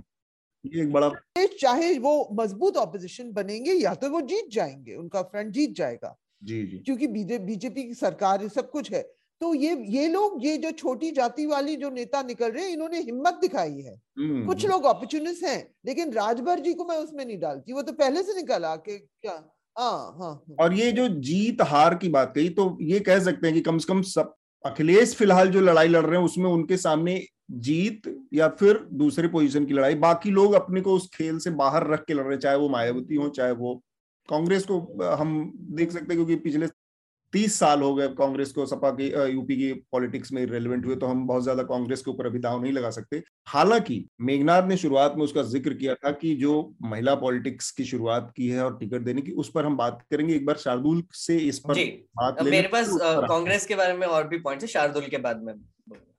शार्दुल, देखिए अधिकतर बातें सबने कह दी है, लेकिन छोटी छोटी तीन चार ऑब्जर्वेशन। पहला तो ये जो बात हो रही है नैरेटिव्स की, जैसा अतुल जी ने कहा कि वो अपना बैगेज भी लेकर आएंगे, ये बात भी ठीक है। देखिए, नेता सारी चीजें एक साथ करता है, वो कोई एक एक आइडियोलॉजी, एक विचार का कोई नेता नहीं होता। जैसे समाज विविध है, नेता को भी अलग अलग स्ट्रीम्स पे चलना पड़ता है। और चुनाव क्या है? चुनाव इन कंपीटिंग नैरेटिव्स का ना अपनी अपनी हवा बनाने का ही खेल है। और एक मुद्दा जिसकी हमने बात नहीं की वो है महंगाई। वो इस समय बेरोजगारी से भी ऊपर है। कोई सोच भी नहीं सकता था कि सवा दो सौ रुपए किलो सरसों का तेल हो जाएगा। बिल्कुल, जो आम परिवार या उसी तरह के लोग इस्तेमाल करते थे पहले। तो ये सारी चीजें एक साथ चल रही हैं। ये बात ठीक है कि स्वामी प्रसाद मौर्य और इन नेताओं का सपा में जाना ये धीरे धीरे दिखा रहा है कि बसपा चुनाव की दौड़ से बाहर होती जा रही है। वो चुनाव लड़ेगी, अपना वोट पाएगी, लेकिन सत्ता की दौड़ से वो बाहर होती जा रही है। एक बात जो आपने रोचक कही, जो बैगेज से जुड़ी हुई है, देखिए सत्ता के लिए गठबंधन, चुनाव का और सत्ता का बंटवारा दो अलग अलग चीजें हैं। वो अभी भी तो कंप्लेन यही कर रहे हैं कि हम आए तो थे लेकिन मिला नहीं, मिला नहीं माल मिला नहीं। अब मिलेगा या नहीं ये तो वो है। अब हर नेता अपना इवैल्यूएशन करता है, अपनी गणना करता है कि वो क्या ले पाएगा, क्या नहीं ले पाएगा। लेकिन उससे ज्यादा जरूरी होता है कम से कम एक समझदार नेता के लिए अपने बेस को बचाना, अपने इलाके को एक हद तक संभाले रखना, नहीं तो फिर जड़ उखड़ जाएगी, तो आप कहीं के बचेंगे नहीं। आप डील, आप डील भी नहीं कर पाएंगे। डील भी तो उसी आधार पर होता है कि आपका किला बचा रहे। नहीं, डील के बाद तो आपका बेसिक अस्तित्व भी बचेगा या नहीं, कहीं आप ज्यादा बुरी तरह हार गए तो पासा उल्टा पड़ गया तो, तो ये सारी चीजें एक साथ चल रही है। उसमें धन भी होगा, उसमें प्रॉपर्टी भी होगी, उसमें सारी चीज होंगी। आप जब लोग बात कर रहे थे तो मैंने लिखा कि ये सारे मुद्दे नेताओं से ज्यादा, दलों से ज्यादा जनता के बीच बीच में है ना। पब्लिक महंगाई भी झेल रही है, पब्लिक जो तरह तरह के प्रॉब्लम होती है वो भी झेल रही है, पब्लिक कोविड से भी झेल रही है, और ये सारी चीजें सबके दिमाग में एक साथ चल रही हैं। अब कौन चुनाव के दिन किस मुद्दे पर वोट करना पसंद करेगा ये कैसे डिसाइड होगा? तो और वोट देने वाला किसे प्रेफरेंस देगा ये तभी पता चलेगा। महंगाई इतना बड़ा मुद्दा, आप जिससे बात करिए वो महंगाई की बात करता है।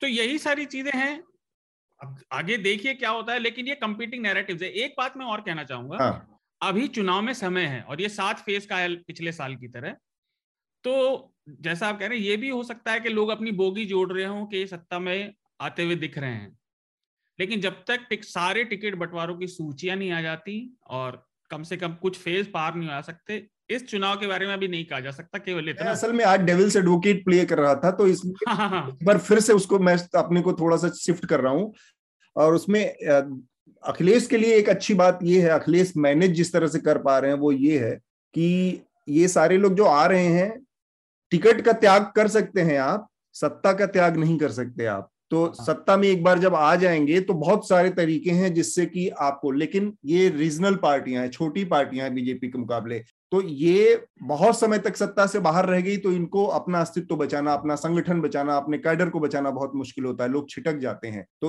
पांच साल हो गए हैं। अच्छा, एक और चीज है जिस पर मैं अब आप सब लोगों से बात करना चाह रहा हूं, वो ये है कि ये पहला इलेक्शन बहुत ही डिफरेंट प्लैंक पे होने वाला है। ये देश का ऐसा इलेक्शन है पहला जो ऑलमोस्ट वर्चुअल लड़ा जाएगा, कम से कम मॉडल कोड ऑफ कंडक्ट के बाद, नोटिफिकेशन के बाद। उससे पहले अखबारों में जितना चाहे करोड़ों रुपए फूंक दिया हो योगी जी ने, मोदी जी ने, चाहे जितनी रैलियां कर ली हो पब्लिक फंड पे, वो हम नहीं उसको उस दायरे में ला सकते, क्योंकि उन्होंने एक टेक्निकलिटी का फायदा उठाया कि तीन महीने से अखबारों में, टीवी में, हर जगह वो पब्लिक फंड पे रैलियां करते रहे, क्योंकि प्राइम मिनिस्टर जा रहा था उद्घाटन करने वो। और एग्जैक्ट जो एक्चुअल चुनाव है सात फेज का, उसको आपने अट्ठाईस दिनों में फिक्स किया है, तो बाकी लोगों के लिए आपने कोई स्पेस नहीं छोड़ा, और अपना चुनाव अभियान एक तरह से आप तीन महीने से चला रहे थे। ये एक चीज है। इसके बावजूद रैलियां नहीं होंगी, पंद्रह तारीख तक ऐसे ही बंद है जनवरी तक, इसके बाद भी एक्सटेंड किया जा सकता है जिस तरह का स्थिति है ओमाइक्रॉन की और थर्ड वेव के आने की। पहली बार कोई चुनावी कैंपेन पूरी तरह से वर्चुअल लड़ा जाएगा, पूरी तरह से। तो ये आप डोर टू डोर कैंपेन नहीं करेंगे क्योंकि पांच लोग से ज्यादा हो नहीं सकते हैं। ऐसे में भारतीय जनता पार्टी बनाम जो अदर पार्टियां हैं, इनके बीच का जो अंतर है वर्चुअली या डिजिटली, जो डिजिटल प्रेजेंस है, वो भारतीय जनता पार्टी और बाकी के मुकाबले में एक तरह से ये है कि कुछ लोग जमीन पे हैं और वो आसमान पर है। बहुत बड़ा गैप है भारतीय जनता पार्टी से, बिल्कुल। अब इसका चुनावी नतीजों पर जो असर होने वाला है, जो अभियान पर असर होने वाला है, बाकी पार्टियों को इसका जो डिसएडवांटेज होने वाला है, उस पर मैं बात करना चाह रहा हूँ। मेघनाथ अपनी बात रखें, सबा, अरशद, सारे लोग। एक्चुअली हमारा एक विषय भी थोड़ा सा इसी से रिलेटेड था, वो टेकफॉग वाला जो विषय था, जो वायर ने रिपोर्ट पब्लिश की है कि एक टेकफॉग नाम का ऐप है जिस जो बीजेपी इस्तेमाल कर रही है, जिससे थोक में गालियां दी जा सकती है, थोक में आप प्रोपोगंडा कर सकते हैं, थोक में आप ट्रेंडिंग टॉपिक्स में आप ये कर सकते हो, और व्हाट्सएप कैप्चर करके किसी इनएक्टिव नंबर को यूज करके फॉरवर्ड्स भी डाल सकते हो। तो काफी एक सोफिस्टिकेटेड सॉफ्टवेयर है जो कि एक परसिस्टेंट नाम के नागपुर के कंपनी ने बनाया है। तो इस इससे आपको एक चीज पता चलती है कि बीजेपी इस मामले में कितना कितना एडवांस्ड हो चुकी है, कि वो एक एक तरीके से सिस्टमैटिक तरीके से अपना मैसेज कैसे फैलाते हैं, ग्राउंड तक कैसे जाएगा, ये फिगर आउट कर चुकी है ऑलरेडी। और जब हम वेस्ट बंगाल के इलेक्शंस देख रहे थे तो एक बहुत इंटरेस्टिंग चीज दिखी। बाकी के पार्टियों को हमको अंडर एस्टिमेट भी नहीं करना चाहिए, क्योंकि टीएमसी ने भी यही खेल खेला। टीएमसी पहले शुरुआत में यही लोग बोल रहे थे कि अरे बीजेपी का आईटी सेल इतना पावरफुल है, बीजेपी का मीडिया पे कंट्रोल है, बीजेपी का वर्चुअल कैंपेनिंग इतना ज्यादा है, ये सब है। तो टीएमसी ने भी लास्ट मोमेंट में कुछ ऐसे तरीके अपनाए जिसकी वजह से नैरेटिव उनकी तरफ जाता रहा।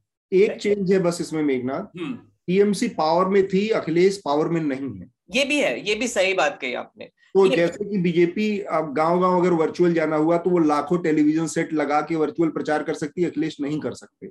ये एक अखिलेश ने भी बोला, एक्चुअली अखिलेश ने एक लेटर लिखा है इलेक्शन कमीशन को कि एक लेवल प्लेइंग फील्ड नहीं रहेगा इसकी वजह से, क्योंकि बीजेपी के पास जो रिसोर्सेस है वो उनसे कई ज्यादा है। बट उन्होंने ये भी एक बहुत इंपॉर्टेंट बात की, हम छोटे छोटे पार्टीज की बात कर रहे थे, आ, उन्होंने जो प्लेटफॉर्म दिया उनके भी हिसाब से वो बात कर रहे थे कि ठीक है समाजवादी पार्टी तो मे बी कर लेगी, बट छोटे छोटे पार्टियों का क्या, जिनके पास तो उतने भी फंड्स नहीं है जितने समाजवादी पार्टी। तो तो मतलब लेवल्स में आप अगर देखेंगे तो सबसे डिसएडवांटेज्ड पिछड़े जातियों के पार्टीज और जो स्मॉल दो दो तीन तीन सीटों के हिसाब से काम करने वाले पार्टीज है, उनका है।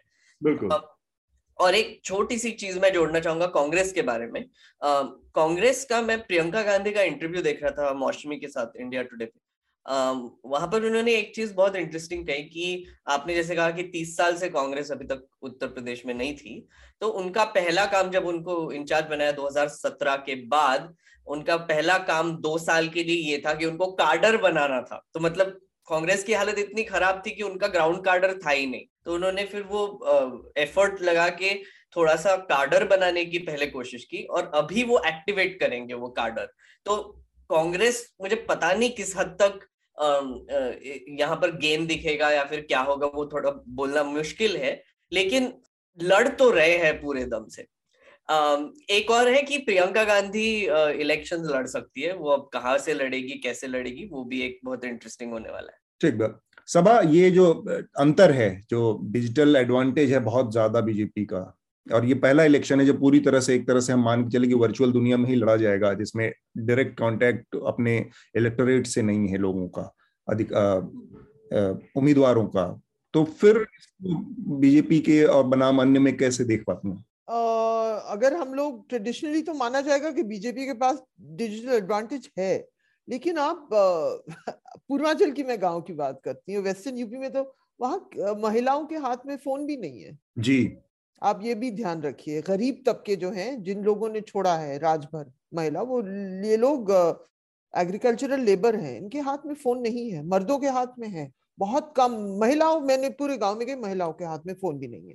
तो एक अलग किस्म का ग्रेप वाइन भी काम कर रहा है, अलग किस्म की खबरें भी आ रही हैं और एक माहौल बन रहा है, लोग चाय की दुकानों में बात कर रहे हैं, लोग अपने खेतों में मिल के जब बात कर रहे हैं, तो कुछ इलाके ये डिजिटल का जो हमें लगता है ना शहरों में बैठ के non stop TV coverage, Kashi corridor, ये सब चलता है, तो कुछ इलाके इलाकों में इतना असर नहीं पड़ेगा, लेकिन हाँ आ, कुछ इलाकों में पड़ेगा। लेकिन अब क्या रहा है कैंपेन, ये बीजेपी का कैंपेन होता है मोदी जी, योगी जी, अखिलेश को डिस्क्रेडिट करना और हिंदुत्व और ये जैसे धर्म संसद वाली चीजें, इस तरह की चीजें Uh, को स्प्रेड करना। अखिलेश जी की टीम अभी बन रही है, uh, मतलब उनका है, और वो एक लूजली एक सेंट्रल डिजिटल स्ट्रक्चर क्रिएट करने की uh, करेंगे, लेकिन उनका पूरा कैंपेन कैंडिडेट्स पे चढ़ेगा, कैंडिडेट जो चाहेगा। तो बीजेपी में जैसे बंगाल में उन्होंने हर सीट के लिए एक आईटी सेल बनाया था, एम्प्लॉय किया था, लोगों को नौकरियां मिली थी बंगाल में, हर सीट के लिए अलग आईटी टीम। तो इस बार वो, लेकिन यहाँ वो यही करेंगे जब सारे टिकट मिल जाएं, तो बीजेपी, आरएसएस, पूरा उनका एक एक स्ट्रक्चर ऐसे है जिसका कोई फर्क नहीं पड़ता, कौन लीडर हो कौन वर्कर हो, वो चलता रहता है बीजेपी, वो और किसी पार्टी के पास नहीं है, वो सच है। लेकिन जब कोई, लेकिन इसमें ये भी है कि कुछ कैंडिडेट्स ऐसे ही जैसे खंबे भी चुनाव जीत के आ गए क्योंकि मोदी की लहर थी, इस तरह की ये भी है। हालांकि एसपी एसपी में हर कैंडिडेट अब एक तो कि लड़ने वाला तो है, लड़ सकता है, हाँ, ये नहीं है कि वो, तो वो टैक्टिकली चुनाव लड़ रहे हैं।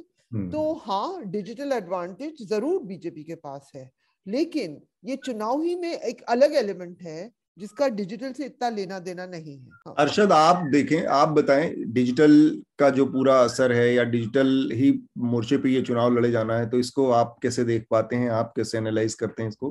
यूपी अभी भी रूरल ज्यादा है, अर्बन नहीं है, और रूरल में अगर आप बात करेंगे तो उतना डिजिटली जिसपे भी आप लड़ाई करें, ट्विटर, फेसबुक, कहीं भी, भी उतना प्रेजेंस आम जनता का उतना नहीं है जितना कि किसी और स्टेट में, सपोज महाराष्ट्र में है या किसी और में। तो मेन चीज़ ये है कि जो दूसरी चीज़ रिसोर्सेज का तो फर्क पड़ेगा, क्योंकि बीजेपी के पास रिसोर्सेज ज़्यादा है, अभी भी उनके आप हिंदी न्यूज़पेपर उठा ले तो उनके एड्स भरे पड़ते भरे रहते हैं, तो ये चीज़ तो रहेगी ही। और दूसरी चीज़ की जो ग्राउंड पे लेवल पे भी बीजेपी के कार्यकर्ता है, आपके या पन्ना प्रमुख है या कोई भी है, उनका प्रेजेंस ज़्यादा है। और मेन चीज़ क्या है कि आपका ज़्यादातर कम्युनिटीज़ के अपना फिक्स्ड वोट बैंक है, हर पार्टी का थोड़ा थोड़ा अपना अपना, जो मेन लड़ाई होगी वो जो फिक्स्ड नहीं है उनमें होगी। तो उनमें जो है वो अब कैसे वो ग्राउंड रियलिटी में, क्योंकि लॉकडाउन नहीं है, कार, पार्टी के कार्यकर्ता तो जा सकते हैं, कुछ सब मिल भी सकते हैं। मेन चीज़ है कि आपका बस रैलीज नहीं होगी या जो भी होगा, तो वो मेरे ख्याल से ज़्यादा फर्क नहीं पड़ेगा। अरशद, आप भी वोटर है ना उत्तर प्रदेश के? जी। आ, तो आप फेंस सिटर कैटेगरी में है अभी या फिर आपने अपना मन बना लिया? मैं पूछूंगा नहीं किसको वोट करेंगे, बट मैं पूछ नहीं, रहा नहीं, मैं फेंस सिटर मन बना लिया। नहीं, मैं तो पूछ रही हूँ किसको वोट देंगे। मेरी आदत पड़ गई है, मैं पहुंचती हूँ कहती हूँ हाँ नमस्कार भाई साहब आपकी जाति क्या है, अच्छा आप किसको वोट देंगे। आप बताएंगे अर्शद? नहीं हाँ चॉइसेस नहीं अभी नहीं। देखिए अभी हम अभी पत्ते खोलना ठीक नहीं है। अभी जो है यहाँ मेन या तो एसपी की लड़ाई है या तो कुछ सेक्शंस ऑफ द सोसाइटी। मैं इन जनरल बात करूँ अगर तो मेरा अभी फिक्स नहीं है, बट क्योंकि मैं यहाँ रहने वाला रहता नहीं हूँ जनरली, तो वोटिंग यहाँ पे है तो, लेकिन जैसे जनरली मैं आप समझो यहाँ पे एसपी मेन कंटेंडर रहेगा। और जो मेरी बात हुई है आम जनता में, गाँव में जो है हम लोग उधर जाते हैं तो उधर भी आपका ओएसी का एक फैक्टर है, थोड़ा फैक्टर है, कितना रहेगा वो पता नहीं लेकिन रहेगा। बाकी कांग्रेस का नॉन एंटिटी है, कांग्रेस की। आप प्रश्न आप कह रहे हैं ओवैसी एक फैक्टर है, तो मुझे थोड़ा सा बताएं कि ये जो ओवैसी फैक्टर है ये आ, मुस्लिम कम्युनिटी के अंदर है या इसमें कुछ और भी तबके हैं या केवल बहुत लिमिटेड? अगर मुस्लिम फैक्टर उसमें है तो तो फिर वो एक तरह से स्पॉइलर है। हाँ लेकिन जैसे क्या है कि इधर की एक सीट है प्रतापगढ़ सदर की, तो उसमें जहां तक बात चल रही है कि ए आई एम जो है आपका एक किसी पासी कैंडिडेट को खड़ा करेगी, जो यहाँ लोकल बातें चल रही हैं, अभी टिकट आए नहीं है। तो उसमें क्या है कि वो एक तरीके से वो लोग अपना जोड़ना चाह रहे हैं, तो लेकिन क्या उसमें रहेगा वो पता नहीं। तो ऐसा जोड़ना चाह रहे, कितना लोग जोड़ते हैं उसका देखने वाली बात है। हम्म ठीक बात। शार्दुल बहुत ही सभी ने सारी बात कर दी है, तो ज्यादा समय ना लेते हुए देखिए इतनी भी नहीं कह दी, कुछ तो होगी। नहीं देखिए लगभग सारी बात हो चुकी है। और देखिए जितना मुझे समझ आ रहा है मेरी लिमिटेड समझ में, ये सीट दर सीट की लड़ाई है इस बार। हाँ, बिल्कुल, क्योंकि कई सीटों से मैं बहुत इंटीमेटली वाकिफ हूँ और वहां पे अगर भाजपा जीतती हुई भी दिख रही है उनमें आपस में इतने झगड़े हैं। देखिए सरकार अब लंबे समय से चल रही है और अगर अभी भी पुराने जिसे कहते हैं ना गठे हुए कार्यकर्ताओं के काम नहीं हुए या वो सेट नहीं हुए या कुछ गड़बड़े हुई, उनकी अपनी ग्रीवेंसेज हैं, उम्मीदवारों के ग्रीवेंसेज है कि भाई लोग पच्चीस साल से बैठे हुए हैं, तो ये सारे काम एक साथ चल रहे हैं। और देखिए युद्ध नीति में जो आप कह रहे हैं ना बड़ी पार्टी बीजेपी और जो दोनों का अलग अलग फायदा है। बड़े वाले को कुछ भी मूव करने के लिए समय लगता है, छोटे वाला तेज होता है, फटाफट डिसीजन ले सकता है, तो ये दोनों अपने फायदे और नुकसान है। लेकिन अंततः क्या होगा ये अभी नहीं पता, ये तो मैं बिल्कुल नहीं कहूंगा क्योंकि इसमें तो अब, अभी, तो मैं भी सहमत हूं कि जो सरकार बनेगी, मेरा बस इतना ही भविष्यवाणी है कि चौदह तारीख को आपको पता चल जाएगा, मार्च को मेरा दस को दस को दस मार्च दस को ही पता चल जाएगा, चौदह को तो बन जाएगी। दस दस नहीं, मेरी एक ही अभिलाषा है इस इलेक्शन में कि मेजोरिटी गवर्नमेंट ना बने, कोई भी बना लो आप गवर्नमेंट पर मेजोरिटी गवर्नमेंट मत बनाओ, कोई कोई अलायंस करके आप जो भी गवर्नमेंट बनाना है बना। अच्छा एक चीज मैंने देखी, एक चीज मैं जरूर मेंशन करना चाहूंगा, मैंने देखी योगी आदित्यनाथ आजकल इंटरव्यू दे रहे हैं, हालांकि मैं योगी कहना पसंद नहीं करता पर चलिए, जो नंबर्स बहुत सारे पत्रकारों ने और समय के साथ कोविड की दूसरी लहर के डिबंक किए कि सरकारी आंकड़े गलत है, वो उन्हीं को बता रहे हैं और अपनी उपलब्धियां गिना रहे हैं। तो पब्लिक को जो भी देखे जो भी सुने उन्हें ये जरूर समझना चाहिए कि जो नंबर आपके सामने है सच्चे नहीं है। आप अवेयर जरूर रहे कि आपसे जो कहा जा रहा है उसमें कितनी सच्चाई है। ठीक बात। मेघनाथ सबा, ये जो कांग्रेस के लिहाज से एक बार छोटा सा एक संक्षिप्त में बात कर लेते हैं, क्योंकि प्रियंका गांधी ने बहुत लंबे समय तक उत्तर प्रदेश में पहली बार उतरकर एक्टिव पॉलिटिक्स की है, संगठन बनाने का काम किया और एक एक नया आइडिया दिया है जिसमें चालीस परसेंट के करीब सीटें महिलाओं को दी जा रही हैं। तो क्या उत्तर प्रदेश में ऐसी स्थिति है जिसमें जाति और धर्म के तमाम जो लेयर्स हैं, जो धाराएं हैं, लाइनें बटी हुई हैं, उसमें क्या महिलाओं की कोई एक कैटेगरी इवॉल्व हो सकती है, बन सकती है कि महिलाओं का एक इलेक्टोरेट अलग से बने और उस पर कोई पार्टी निर्भर हो सकती है जैसा कि कांग्रेस करती दिख रही है? ये ये ये बहुत इंपॉर्टेंट फैक्टर है मुझे लग रहा है इस इलेक्शन में, क्योंकि अगेन मैं वेस्ट बंगाल का एग्जांपल दूंगा। टीएमसी ने जो कैंपेन किया था वो पूरा एक पचास परसेंट महिलाओं को एक एक अम्ब्रेला के नीचे रख के किया था, वहां पे जाति धर्म का कुछ उन्होंने ये नहीं किया था। जो भी स्कीम्स अनाउंस किए थे, सबसे बड़े जो स्कीम्स थे, स्कॉलरशिप स्कीम्स से लेके मैरिज स्कीम्स से लेके सब महिलाओं की तरफ थे। हेल्थ स्कीम्स, इंश्योरेंस जो मिलेगा वो महिला हेड को मिलेगा, तो उसकी वजह से मुझे लगता है कि टीएमसी को एक बहुत बड़ा फायदा हुआ। अब मुझे लगता है कांग्रेस को इसीलिए हमको डिस्काउंट नहीं करना चाहिए, क्योंकि अगर आप कैंपेनिंग देखेंगे जैसे इन्होंने चालीस परसेंट आरक्षण का जो अनाउंसमेंट कर दिया है, मुझे लगता है इसका इफेक्ट पड़ेगा। और ऊपर से प्रियंका गांधी जो है वो नई एंट्रेंस है, फिर भी राहुल गांधी का बहुत बैगेज है। राहुल गांधी अगर ग्राउंड पे आते हैं तो उन, उनको गालियां ही पड़ेंगी। अब अभी ऐसा ही अज्यूम करना चाहिए, उनका ब्रांड पूरा पूरी तरह खत्म हो चुका है। लेकिन प्रियंका गांधी को अटैक करना बहुत मुश्किल है। अगर आप सोचेंगे कि योगी आदित्यनाथ ने वैसे असेंबली में अभी तक इलेक्शन लड़ा नहीं है, सपोज आप योगी आदित्यनाथ और प्रियंका गांधी को आमने सामने खड़ा कर देंगे एक इलेक्शन में, एक कॉन्स्टिट्यूएंसी में, तो मुझे लगता है कि थोड़ा बोलना डिफिकल्ट होगा कौन जीतेगा उस हिसाब से, क्योंकि योगी आदित्यनाथ उनको अटैक करते हुए अच्छे नहीं दिखेंगे और प्रियंका गांधी फिर भी, जो भी इंटरव्यूज देखे मैंने लिमिटेड, काफी एरुडाइट है और काफी लाइकेबल भी है। तो वो एक फैक्टर मुझे लगता है कांग्रेस को थोड़ा फायदा तो पहुंचाएगी। अभी कितने सीट मिलेंगे, क्या मिलेंगे, वो तो प्रेडिक्शन नहीं कर सकते। ठीक बात। कांग्रेस की मेरे ख्याल से कोशिश सीटों से ज्यादा ये है कि जो उसका वोट परसेंटेज पूरी तरह से खत्म हो चुका है, सिकुड़ गया, उसमें कुछ और और अतुल जो डिजिटल कैंपेन की भी बात यहाँ पे आती है, क्योंकि कांग्रेस के पास भी रिसोर्सेज है, एक डिजिटल आर्मी टाइप है जो कि बहुत एक्टिव है सोशल मीडिया पे, और उनका भी काफी हद तक आईटी सेल जो है वो बहुत एक्टिव है, तो वो भी एक फैक्टर होगा। ये बहुत खुशी की बात है, चाहे वो कोई भी पार्टी ला रही है, चाहे वो टीएमसी थी या कांग्रेस की, ये इश्यू अब कंपीटिंग नैरेटिव्स में आ रहा है कि हम हम ज्यादा महिलाओं को देंगे, हम ज्यादा देंगे। ये एक अच्छी बात है, इसका स्वागत जरूर होना चाहिए। एक बात सबा नहीं, मुझे लग रहा है कि कांग्रेस के सामने ऑफ कोर्स बहुत अच्छी बात है। एक वुमन वुमन जो वोट बैंक है, हमने बंगाल में देखा, वहां अंतर था, जिस तरह की ज्यादा महिलाओं ने तृणमूल को वोट दिया मर्दों से ज्यादा, वो सीएसडीएस का डेटा था।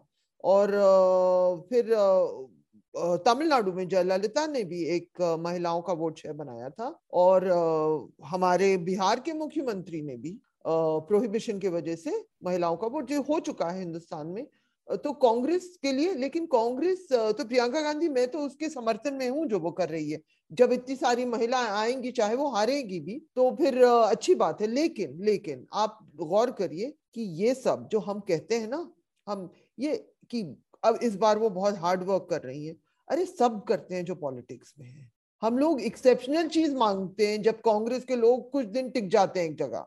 ये गांधी परिवार के दोनों राहुल एक्सेप्शनल, अरे बहुत हार्ड, अरे वाह भाई क्या हो गया, यू नो, इस तरह की हम लोग बातें करते हैं। सब करते हैं यार, जिसको पॉलिटिक्स में रहना है दिन भर और कुछ नहीं करते।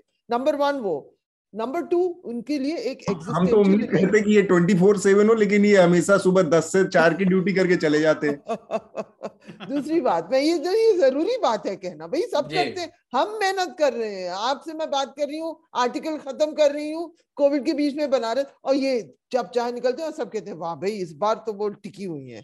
हाँ तो ठीक है, अच्छी बात है, टिकी हुई है। मुझे भी लगता है कि वो चार्मिंग है, अच्छी लगती है, अच्छी अच्छी खूबसूरत बातें भी कभी कभी कर लेती है। लेकिन कांग्रेस के ये यूपी के बाहर ये एग्जिस्टेंशियल चुनाव होने वाला है परिवार के लिए, कांग्रेस के लिए नहीं। अगर ये अगर ये पंजाब हार जाते हैं, उत्तराखंड में नहीं जीत पाते, गोवा में भी नहीं जीत पाते, तो फिर से सवाल उठेंगे कि ये राहुल, प्रियंका, मदर, ये परिवार पर सवाल उठेंगे। इस बीच में इस बीच में आ, सेंट्रल जो कांग्रेस का जो स्ट्रक्चर है, उसके काफी मेंबरान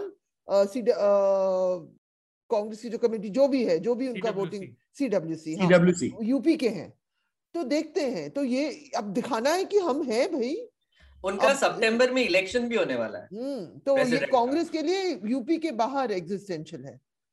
अच्छा मेघनाथ, आप ये कह रहे थे कि प्रियंका से आदित्यनाथ का उस तरह से अटैक करना पॉसिबल नहीं होगा। जो हमारा दूसरा इश्यू था जो जुड़ा हुआ था, मुझे लगता नहीं इतनी शालीनता बची है, वो सब पे अटैक करेंगे बिल्कुल पागलों की तरह, वो है। लेकिन जो, जो अतुल ने एक चीज कही थी वो बहुत इंटरेस्टिंग थी कि काडर को अगर आपको गैल्वेनाइज करना होगा ना, तो अगर योगी आदित्यनाथ को मुझे लगता है इलेक्शन लड़ना ही पड़ेगा, क्योंकि उसकी वजह से फिर काडर थोड़ा सा इंस्पायर हो जाता, वो अस्सी बीस की बात करने तो लगे। और अपना लीडर अगर कोई भी डिफिकल्ट सीट से लड़ता है, जैसे ममता बनर्जी ने किया, वो तो हार भी गई, लेकिन जो जैसे उन्होंने किया, तो उससे एक दूसरी तरीके का कार्डर में जोश आ जाता है।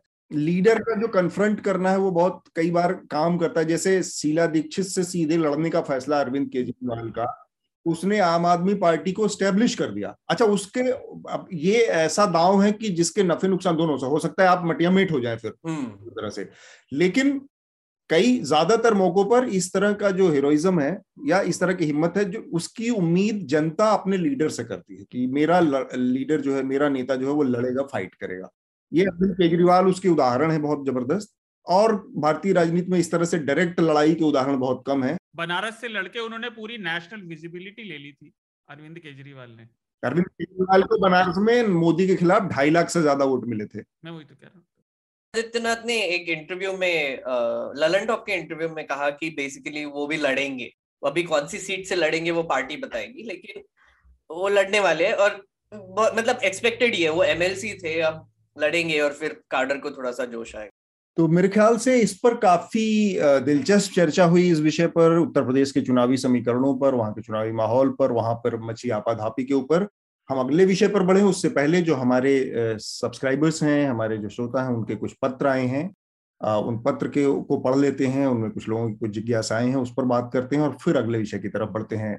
हम अगले विषय पर बढ़े उससे पहले हमारे सब्सक्राइबर्स के कुछ पत्र आए हैं, कुछ लेटर्स हैं, और उसके बारे में हम बात करते हैं। उन पत्रों को पढ़ लेते हैं, उनमें जो सवाल हैं या उन पर उन पर भी थोड़ी सी चर्चा कर लेते हैं और फिर अपने अगले विषय की तरफ बढ़ते हैं हम। जी अतुल, मैं पहले पढ़ लेता हूँ। नेहा ने फिर से हमें लेटर लिखा है, लास्ट टाइम भी नेहा ने लेटर लिखा था। Ismat and Fatima were such amazing guest to have, missed Shardul दो। शार्दुल आप नहीं थे उस समय तो लोगों ने मिस किया, अब आ गया है Shardul. It gave me some sense of how being an outspoken Muslim women on the internet these days takes such an immense amount of bravery, also that how normalised disgusting behaviour has become these days, especially with the anonymity that the internet provides. I would like to know what the panel thinks about the upcoming elections being held amidst the third wave. Uh, here in Odisha, two panchayat elections are to be held. It is truly so impossible to postpone elections. I do understand elections are integral to democracy, but couldn't they have been deferred for a while? Uh, अच्छा सवाल है। uh, Shardul, Atul कुछ बोलना चाहेंगे इस पर? देखिए, election defer करना एक थोड़ा सा पेचीदा सवाल है। hmm. क्योंकि एक तरफ तो आप ठीक कह रही हैं कि डेफर करना चाहिए, थर्ड वेव है, लेकिन आई मीन मेरी राय में मैं सही व्यक्ति नहीं हूँ इसका जज करने के लिए। um, आपको बहुत सारी चीजें पता होनी चाहिए। और दूसरा दिक्कत क्या है कि सत्ता भी तो फिर कंटिन्यू हो जाएगी ना, जिससे आप एग्जैक्टली exactly. इसका दो तरीका हो सकता है। जैसे एक तो भाई ये असल में दोधारी तलवार है कि आप उसको, आप डेमोक्रेसी की जो प्रक्रिया है, डेमोक्रेटिक प्रोसेस है, उसको कैसे आप सस्पेंड कर सकते हैं। दूसरा तरीका यह कि आप राष्ट्रपति शासन लगा सकते हैं कुछ समय के लिए, क्योंकि इस सरकार को किसी या किसी भी चुनी हुई सरकार को उसके लीगल टर्म से आगे एक्सटेंड करना कानूनी रूप से वैध नहीं है। तो आपके पास विकल्प बचता है कि आप राष्ट्रपति शासन लगा दें। राष्ट्रपति शासन लगाने का ये मतलब है कि आप शासन तो चला रहे हैं लेकिन उसमें जनता की सहमति नहीं है, आप जनता की सरकार नहीं है, रिप्रेजेंटेशन नहीं है, जनता का चुना हुआ मैंडेट उसके साथ नहीं। तो ये एक बड़ी दोधारी तलवार है कि आप क्या करें। बेहतर ये है कि एहतियात के साथ अगर आप कर सकते हैं तो चुनाव समय पर करवाएं और चुनाव के जरिए नई सरकार नियत समय पर बनाएं। लेकिन शार्दुल ने जो कहा वो ठीक बात है कि इसके लिए और बहुत वेल इन्फॉर्म्ड होना पड़ेगा कि क्या संवैधानिक प्रक्रियाएं हो सकती हैं जिसमें डेमोक्रेटिक मैंडेट की सुरक्षा पूरी तरह से सुनिश्चित हो। हाँ मेघनाथ, आप भी कुछ कह रहे थे। आ, मैं बस यही कह रहा था कि अभी फिलहाल अगर आप देखेंगे तो इलेक्शन रैलीज तो कैंसिल हो गया। आई थिंक ये बहुत बड़ी चीज है, क्योंकि पिछले इलेक्शन साइकिल में आपने देखा होगा कि कैसे पीक तक जाने तक रुक गए थे वेस्ट बंगाल में, और इधर उधर अभी भी तभी भी कैंपेन चालू थे। और इसकी वजह से इस बार पहले ही इलेक्शन पे रोक लगा दिया। आई थिंक अगर क्राउड साथ में नहीं आ रहा है तो फिर थोड़ा सा इफेक्टिव कंट्रोल हो सकता है। दूसरी चीज, वोटिंग के बारे में आप देख सकते हैं कि इलेक्शन कमीशन भी एक इंटरेस्टिंग चीज कर रहा है। उन्होंने पोलिंग बूथ डबल कर दिए, तो जहां जिसकी वजह से क्राउडिंग ना हो पोलिंग बूथ्स में। और उन्होंने जो वोटिंग का टाइम है वो भी बढ़ा दिया है, सुबह आठ से लेके जो रात को छह बजे खत्म होता था वो आठ बजे तक कर दिया था लास्ट टाइम, ताकि स्टैगर्ड मैनर में सोशल डिस्टेंसिंग करके इलेक्शंस हो जाए। तो मुझे लगता है ये सब मेजर्स लेकर फिर भी इलेक्शंस करना ठीक है अभी के लिए।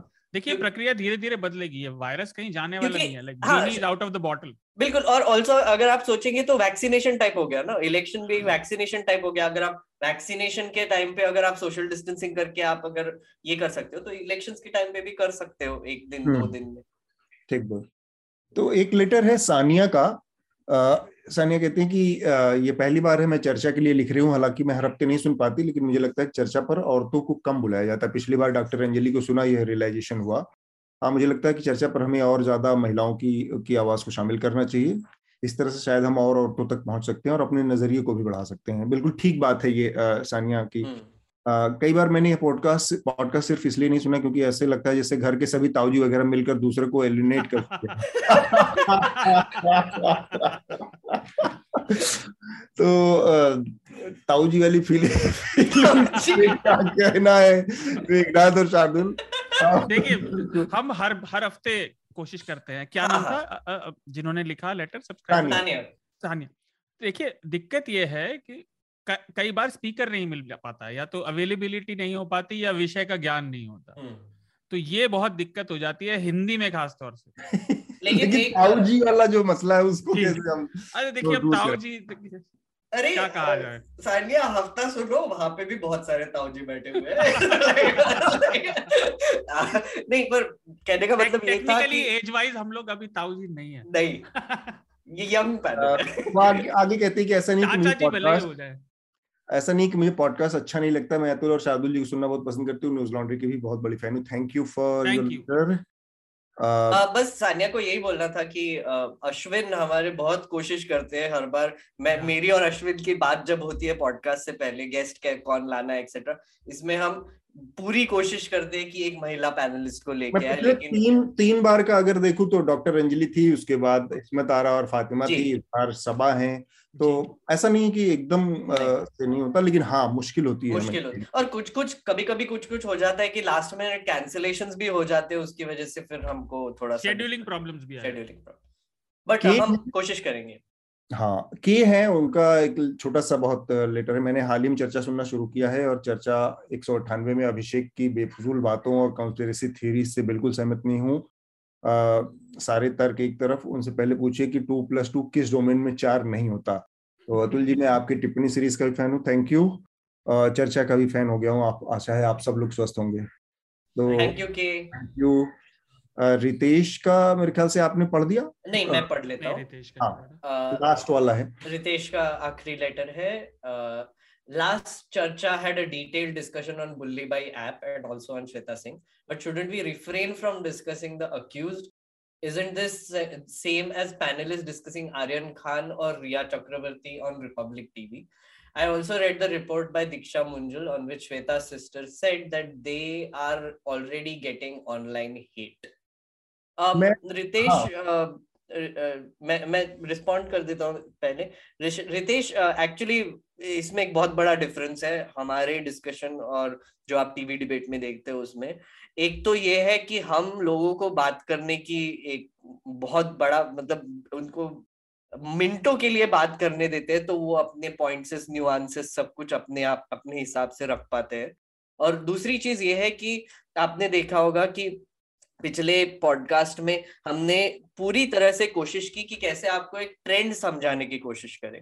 श्वेता सिंह एक कैरेक्टर है, वो एक इंडिविजुअल है, लेकिन वो और जिन उनके साथ जो भी अरेस्ट हुए हैं, वो जो पैटर्न्स दिखाई देते हैं आपको, ये हिंदू धर्म संसद की वजह से, या फिर ये जो ट्रैड्स और रायता का जो इशू है, प्रतीक ने उस पर रिपोर्ट भी किया, आप जरूर पढ़िए। तो ये एक बहुत इंपॉर्टेंट चीज है बात करने की।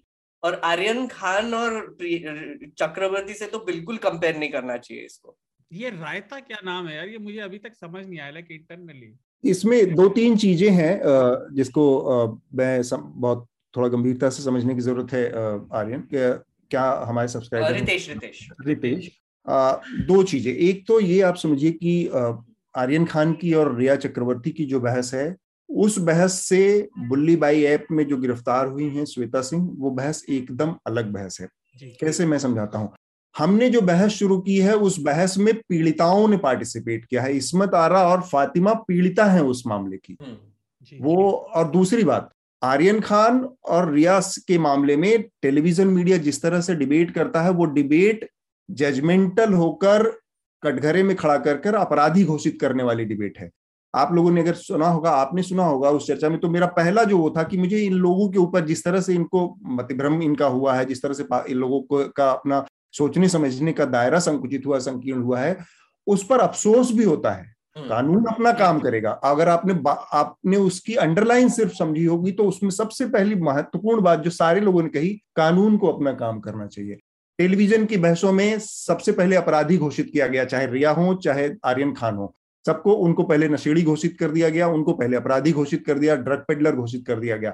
कोर्ट में और उसकी तमाम चीजें हमारे सामने है कि बाद में क्या आया उसमें हम नहीं पढ़ते। तो उन दोनों बहसों को एक तो समझिए, दूसरे इस मामले में पीड़ित कौन है, विक्टिम कौन है और उत्पीड़क कौन है, इसका अंतर समझिए।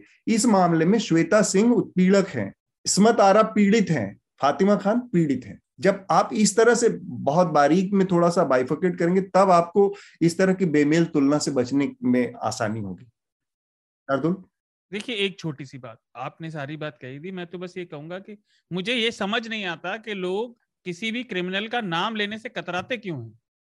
अगर कुछ स्पेसिफिक केस की जरूरत है तो बात अलग है, नहीं तो ये लोग खुद पब्लिक डोमेन में अपराध कर रहे हैं तो उनका नाम लेने से कोई परहेज नहीं होना चाहिए।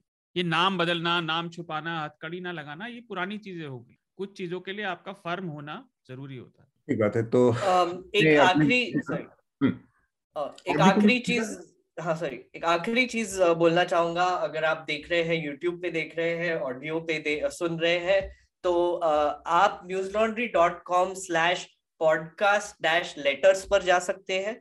वहां पर हम आप हम वहां पर आप हमको खत लिख सकते हैं या फिर आप ईमेल कर सकते हैं podcast at news laundry dot com पर। एनएल चर्चा अपने सब्जेक्ट में रखिए और अगर आपके लेटर्स हम तक आएंगे तो हम जरूर पढ़ेंगे।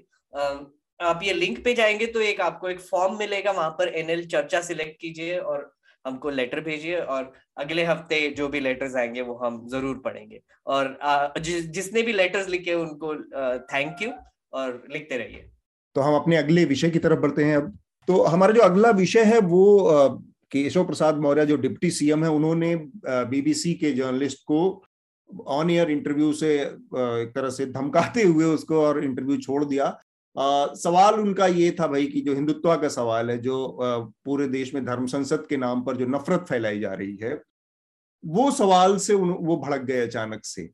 और दूसरा उसका हिस्सा है टेकफॉग ऐप के नाम पर हमारे सामने आया, द वायर ने एक बड़ी इन्वेस्टिगेशन की है, उससे सामने आया कि किस तरह से अब ये जो हेट का पूरा कारोबार जो चल रहा है, जिसको आईटी सेल के नाम पर, ट्रोल के नाम पर, हम ये जानते थे कि कुछ लोगों की एक टीम बिठाई जाती है, सौ डेढ़ सौ दो सौ लोग होते हैं जो ट्वीट तैयार करते हैं, ट्रोल करते हैं, किसी ट्रेंड को आगे बढ़ाते हैं, किसी को गिराते हैं, गालियां देते हैं, महिलाओं को टारगेट करते हैं, जर्नलिस्टों को, इंटेलेक्चुअल्स को, ये सारी चीज हो रही थी। अब उसको ऑटोमेशन में डाल दिया गया। वो इतना सोफिस्टिकेटेड है कि वो खुद ही बहुत सारे क्रिएट करता है अकाउंट, बहुत सारे ट्रेंड कैप्चर करता है, उसको ट्रेंड करा देता है, एक झटके में लाख डेढ़ लाख दो लाख पांच लाख इस तरह से लाखों की संख्या में ट्वीट कर सकता है।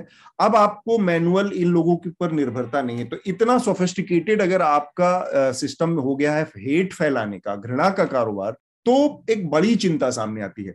और नेता इस तरह के सवालों से जब सामना होता है तो या तो वो आम खाते हैं कि चूसते हैं जैसे सवाल पसंद करते हैं, या फिर केशव मौर्य जैसे लोग धमका के चले जाते हैं। ये स्थिति है। मैं आपका, अरशद का, मेघनाथ का और शार्दुल का, सबका एक एक कमेंट इस पर चाहता हूं और उसके बाद फिर हम रिकमेंडेशन की प्रक्रिया में जाएंगे। आ, क्या कहें अतुल, ये तो बहुत ही आ, मैं कुछ कहना मैं मेरे पास लफ्ज ही नहीं बचे हैं ये सब। क्योंकि मैं देख रहा था आपने भी एक किताब पूरे इस हिंदुत्व टेररिज्म पे लिखी, शेड्स ऑफ सैफरन करके, वो काफी हद तक इसी चीज इसी पैटर्न को एनालाइज करते किस तरह से हिंदुत्व का जो आतंक। मेरा वो वो किताब बीजेपी पर थी, लेकिन मैंने बहुत कुछ अभी हाल में मैं कह देती हूँ, मैंने कहा नहीं, वो जो क्या था वो सेकंड वाला जिसमें मुस्लिम महिलाओं को ऑक्शन, मैंने उस उसमें मेरा नाम भी था, the second one the second one Bulli Bulli वाली, मुझे मेरा भी नाम था, मुझे मीडिया ने, लेकिन मुझे उस पर बात ही नहीं करनी। मैंने कहा आप जवान लोगों से बात करिए, मैं बिल्कुल इसमें पढ़ना नहीं चाहती हूँ ये सब कुछ। आ, मैं जिस तरह डील कर रही हूँ कि मैं इग्नोर भी करने लगी हूँ जब जरूरी होता है। कि कैसे आदमी सर्वाइव करेगा, दिन भर गाली पड़ रही है, दिन भर आपको आप इतनी सारी हेट की वीडियोस देख रहे, तो कुछ चीजों को मैं निगोशिएट नहीं करना चाहती। जो इंटरनेट का स्पेस है उसमें मैं स्टोरी को अपने आप अपने बारे नहीं नहीं बनाना चाहती कि मैं भी विक्टिम हूँ, ये मैं नहीं कहना चाहती, क्योंकि मैं असली विक्टिम वो लोग हैं जिनकी धुलाई हो रही है, जिनको बेइज्जत किया जा रहा है चौराहे में। हाँ, मुझे ट्विटर पे गालियां पड़ पड़ रही हैं। तो इस तरह हम लोग सब डील कर रहे हैं। तो ये तो बहुत ही खौफनाक माहौल बन गया हिंदुस्तान में। जब आप डेथ थ्रेट्स दे रहे हैं लोगों को, दिन भर गाली बक रहे हैं, तो इसका नेक्स्ट स्टेज, आपने एक बहुत शानदार प्रोग्राम किया था अतुल, आपने टिप्पणी शायद, पता नहीं क्या था, रेडियो रवांडा के बारे में टिप्पणी, आप आप उसको फिर से रिवाइव करिए, फिर से सर्कुलेशन में डालिए, जो रेडियो रवांडा वगैरह सब कह के, मुझे याद है। तो वही वही जो आपने उस उसमें जो शब्द इस्तेमाल किए थे, मैं वही शब्द इस्तेमाल करना चाहूंगी, यही हो रहा है। ठीक, और क्या करूं अर्शद, आप इसको कैसे देखते हैं? ये जो पूरा ऑनलाइन हेट को इंस्टीट्यूशनलाइज कर दिया गया है और उसकी जड़ें सीधे सीधे सत्ताधारी पार्टी से जुड़ती हैं, तब आप अपना future as a professional, as a young Indian कैसे देखते हैं कि किधर चीजें जा रही हैं, जब और क्या इस तरह की चीजों से आप लोगों को अपने सामने भी उस तरह के थ्रेट या साम, का सामना करना पड़ता है? आप अपनी बात रखने के लिए आजाद है, जो बातें आप न करना चाहें उसको अवॉइड कर सकते हैं। ये तो देखिए, दो जैसे ट्विटर सबसे बिगेटेड प्लेटफॉर्म जो है वो ट्विटर है अभी, तो अगर कंपेयर टू फेसबुक या कोई और हो, तो दो हज़ार दस में जैसे मैंने ज्वाइन किया ट्विटर, लेकिन तीन चार साल में इतना ज़्यादा नेगेटिविटी होती थी कि मैंने उसको फिर छोड़ दिया। तो तब क्या होता था कि आपके आईटी सेल्स बने, लोग फुल टाइम जॉब हो गया लोगों का रिप्लाई करना। अभी उसको उन्होंने नेक्स्ट लेवल ले गए, ऑटोमेट कर दिया, आप कुछ भी लिखेंगे तो उस पर एक्स वाई जेड आपको गालियाँ पड़ेंगी। तो ये नेक्स्ट आपका इसको रेगुलेशन इसमें या तो कुछ आप लाइए यहाँ पे, तो ये एक बहुत ज़रूरी चीज़ है। अगर रेगुलेशन नहीं आया तो फिर तो ये तो एक हाइड्रा टाइप का है कि आपका ये कहीं भी जा सकता है, तो फिर वो रेडियो रवांडा भी बन सकता है या फिर और कहीं और भी ले जा सकता है। तो इसको रोकने का एक जरिया है, लेकिन वो सत्ताधारी दल को क्योंकि सूट करता है तो अभी तो उसका चांस नहीं है, तो लेकिन देखते हैं फिर आगे कैसा रहता है इसमें। धर्म, संसद और ये सब पे मैंने पिछले पहले भी काफ़ी कुछ कहा था, तो देखिए है क्या, बिल्कुल छोटे से दो तीन पॉइंट। आपने देखा कि अभी वो त्यागी जी को गिरफ्तार करते समय, कल परसों की बात है, वो यति नरसिंहानंद वो धमकी दे रहे थे पुलिस वालों को, पुलिस वाले गिड़गिड़ा रहे थे। तो ये हवा बन रही है, क्या हो रहा है हम सब देख रहे हैं, और जो देख के आंखें मूंदे बैठे हैं उनकी परेशानी अलग है, जो कुछ कर रहे हैं उनकी परेशानी अलग है। एक बेसिक बात है जनरल, देखिए हिंसा और नफरत जो होती है ना, वो भी एक नशे की तरह है, और ये एक आसान और सस्ता नशा है, क्योंकि इसे करना बहुत आसान है। आप अपनी सारी कमियों, सारी परेशानियों के लिए किसी को भी दोष देना शुरू करिए, बस आपको अपने अंदर नहीं झांकना पड़ता उन कमियों की वजह क्या है, चाहे वो कमी आपके पंथ की हो, आपके समाज की हो, आपकी खुद की हो, परिवार की हो, कुछ भी हो। एक स्पेनिश पेंटर हुए काफी पुराने, फ्रांसिस्को डे गोया, उनका एक कोट है जो मुझे काफी याद रहता है, fantasy abandoned by reason creates impossible monsters. तो विवेकहीन कल्पना ना अकल्पनीय शैतानों को जन्म देती है। ये वही लोग हैं, ये आज कोट अनकोट धर्म की परिभाषाएं बदल रहे हैं, जबकि कम से कम एक चीज जो हमेशा से रही है कि सब अपना धर्म खुद डिसाइड करते हैं अपने मूल्यों के हिसाब से, लेकिन ये उसे ही बदलने पे तुले हुए हैं। तो ये लड़ाई लंबी है। ये अभी जो फ्रिंज था सो कॉल्ड, हमारे देखते देखते मेन स्ट्रीम हो गया पिछले कुछ सालों में, तो ये तो चलेगा। चुनाव की लड़ाई से ये एक अलग ही लड़ाई है। और ये जो एक चीज और, जो ये यंग लोगों को इंड्यूस कर रहे हैं ना, जो नफरत भर रहे हैं, देखिए क्या होता है, एक मतलब साइकोलॉजिकल पैटर्न है, जरूरी नहीं सब पे लागू हो, लेकिन मोर और लेस यही रहता है। क्योंकि नवयुवा जो होते हैं ना, young adults, I mean they grow into their fantasies, not out of. वो अपनी फैंटेसीज के ना उम्र के साथ आत्मसात करते जाते हैं। आप यंग एडल्ट से जब एडल्ट आगे बढ़ेंगे तो आपकी फैंटेसीज और सॉलिडिफाई होती है। ये साइकोलॉजिकल पैटर्न होता है हमारा। तो ये एक बहुत खतरनाक बात है कि इस नफरत जिनमें भरी जा रही है, ये पूरी जनरेशन खराब कर सकती है। इतना सीरियस मामला है, बहुत सारे मामलों में खराब हो चुका। हालांकि हम थोड़ा सा उसका जो टेक्नोलॉजी टेक्नोलॉजी वाला पहलू है उस पर बात कर रहे थे कि टेकफॉग ऐप ने कैसे एक, जिसका जिक्र अरशद ने कहा कि एक हाइड्रा हेडेड मॉन्स्टर बन गया है, कि टेक इस चीज को कहाँ तक ले जा सकती है आप कल्पना नहीं कर सकते, किस किस तरह से इसको एक्सप्लोड कर सकती है, उसके इसके आयाम को बहुत ज्यादा बढ़ा सकती है। एक चीज और देखिए, जैसे जैसे लोग, हमें समझ आ रहा है इसको मॉनिटर करने का भी, टेक्नोलॉजी कहीं तेजी से आगे बढ़ रही है अब्यूज करने की भी, क्योंकि वो हमेशा टेक्नोलॉजी लीप करती है, मतलब छलांगे ही मारती। अगर हम उन्हें पकड़ने के लिए, हमारी न्याय व्यवस्था और कानून व्यवस्था अभी नॉर्मल चीजों को नहीं पकड़ पा रही, तो ये लोग तो और तेजी से आगे निकल रहे हैं। इसके लिए रिफॉर्म तेजी से लाने होंगे, उसमें डेटा प्रोटेक्शन बिल शामिल है, उसमें इंडिविजुअल प्रोटेक्शन है, ये सारी चीजें फटाफट करनी होंगी, कानून व्यवस्था को पहुंचना पड़ेगा वहां तक फटाफट। ठीक बात मेघनाथ, एक इसका एक बहुत इंटरेस्टिंग उदाहरण है, मैं देना चाहूंगा, यूएस से कंपेयर कर सकते हैं इसको। एक एलेक्स जोन नाम के जोन्स नाम के एक व्यक्ति है, उन्होंने वो एक YouTube चैनल चलाते हैं, वो व्यक्ति है यानी इस पे भी शक है, शक है वो वो YouTube चैनल चलाते हैं। तो दो हज़ार सोलह में ट्रम्प के आने से पहले जब लोग उनका YouTube चैनल देखते थे तो हंसते थे और उनको वो सोचते थे कि हमारे साथ और भी लोग हंस रहे हैं। लेकिन जब ट्रम्प आ गए और उनको लोग सीरियसली लेने लगे तो उनको फिर रियलाइज हुआ कि हम ही हंस रहे थे, पर मेजोरिटी लोग एक्चुअली उनको सीरियसली ले रहे थे। ये ना यहाँ पे सिचुएशन वही है। धर्म संसद पे अगर आप उनके बयान देखेंगे, मैंने कुछ कुछ वो वीडियो देखे, एकदम मतलब माथा फिर जाता है एकदम वो देख के।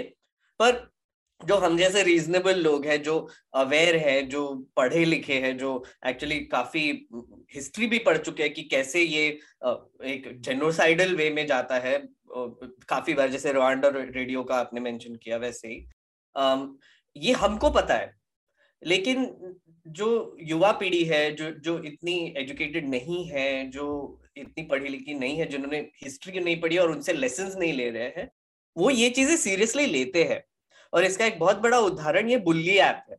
ये बुल्ली ऐप, ये हिंदू ट्रैड्स, ये जो एक एक्सट्रीम यंग एक एक एक्सट्रीमिस्ट आइडियोलॉजी लेकर जो यंग लोग टेक्नोलॉजी का इस्तेमाल करके जो जो कर रहे हैं ऑनलाइन, ये हमको नजर न, ये नजरअंदाज नहीं करना चाहिए।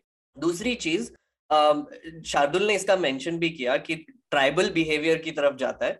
मैं एक डॉक्यूमेंट्री देख रहा हूँ, मेरी रेकमेंडेशन भी रहेगी, क्यू इनटू द स्टॉर्म नाम की एक डॉक्यूमेंट्री है एचबीओ की।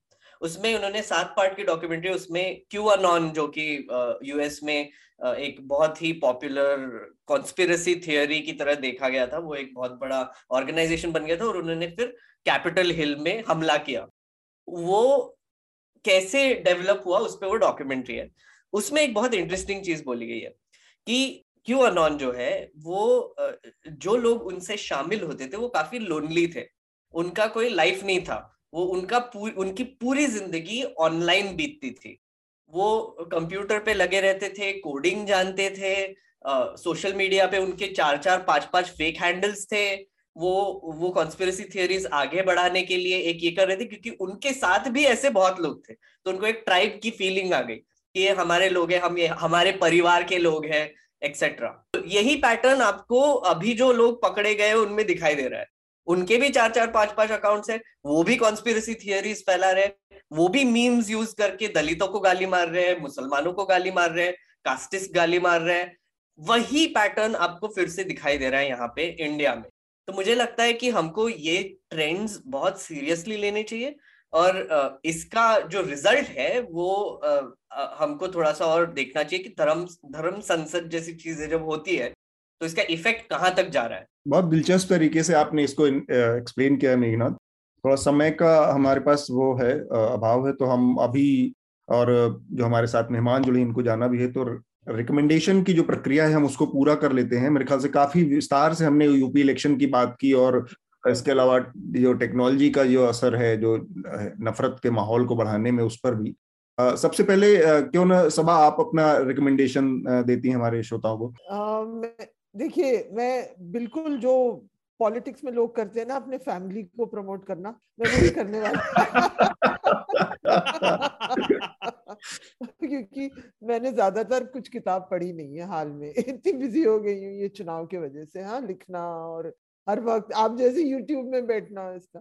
तो मेरे पिताजी की एक किताब आ रही है, हाँ, पेंगुइन ने पब्लिश की है, उसका नाम है Muslim vanishes, the Muslim vanishes. वो एक प्ले है, बहुत लोगों ने, जिस बड़ा पब्लिशर है तो उन्होंने प्री रिकमेंडेशंस में, अरुण शौरी ने लिखा है, जीनियस, जो केरला के बहुत बड़े फिल्म मेकर हैं, ये में अदूर गोपालकृष्णन, उन्होंने अदूर अदूर तो आप, और वो प्ले है प्ले है कि एक दिन सारे मुसलमान गायब हो जाते हैं। अब आप सोचिए धर्म संसद के लोग क्या करेंगे, हम सब गायब हो जाएंगे। सोचिए, अरशद गायब, सबा गायब, सब गायब, खुशी से बावले हो जाएंगे, शाहरुख खान बावले हो जाएंगे, खुशी से इनके पूछे और सींगे निकल जाएंगी। अब क्या होगा, अरशद आप भी गायब, हम लोग सब गायब, हाँ, ताजमहल गायब, सब, शाहरुख खान गायब, मोहम्मद शमी गायब, तो फिर क्या होगा। इस तरह से आप सोचिए। तो मजेदार प्ले है, लोगों ने, टाइमली है, तो मैं उसी को प्रमोट करूंगी। उसका लॉन्च हो रहा है अभी, शायद प्री ऑर्डर्स अमेज़न में बुक। देखिए, तो बहुत सैड थॉट है, कबाब भी गायब हो जाए। मैं यहाँ पे थोड़ा सा एक चीज बस अपने श्रोताओं को बता दूं,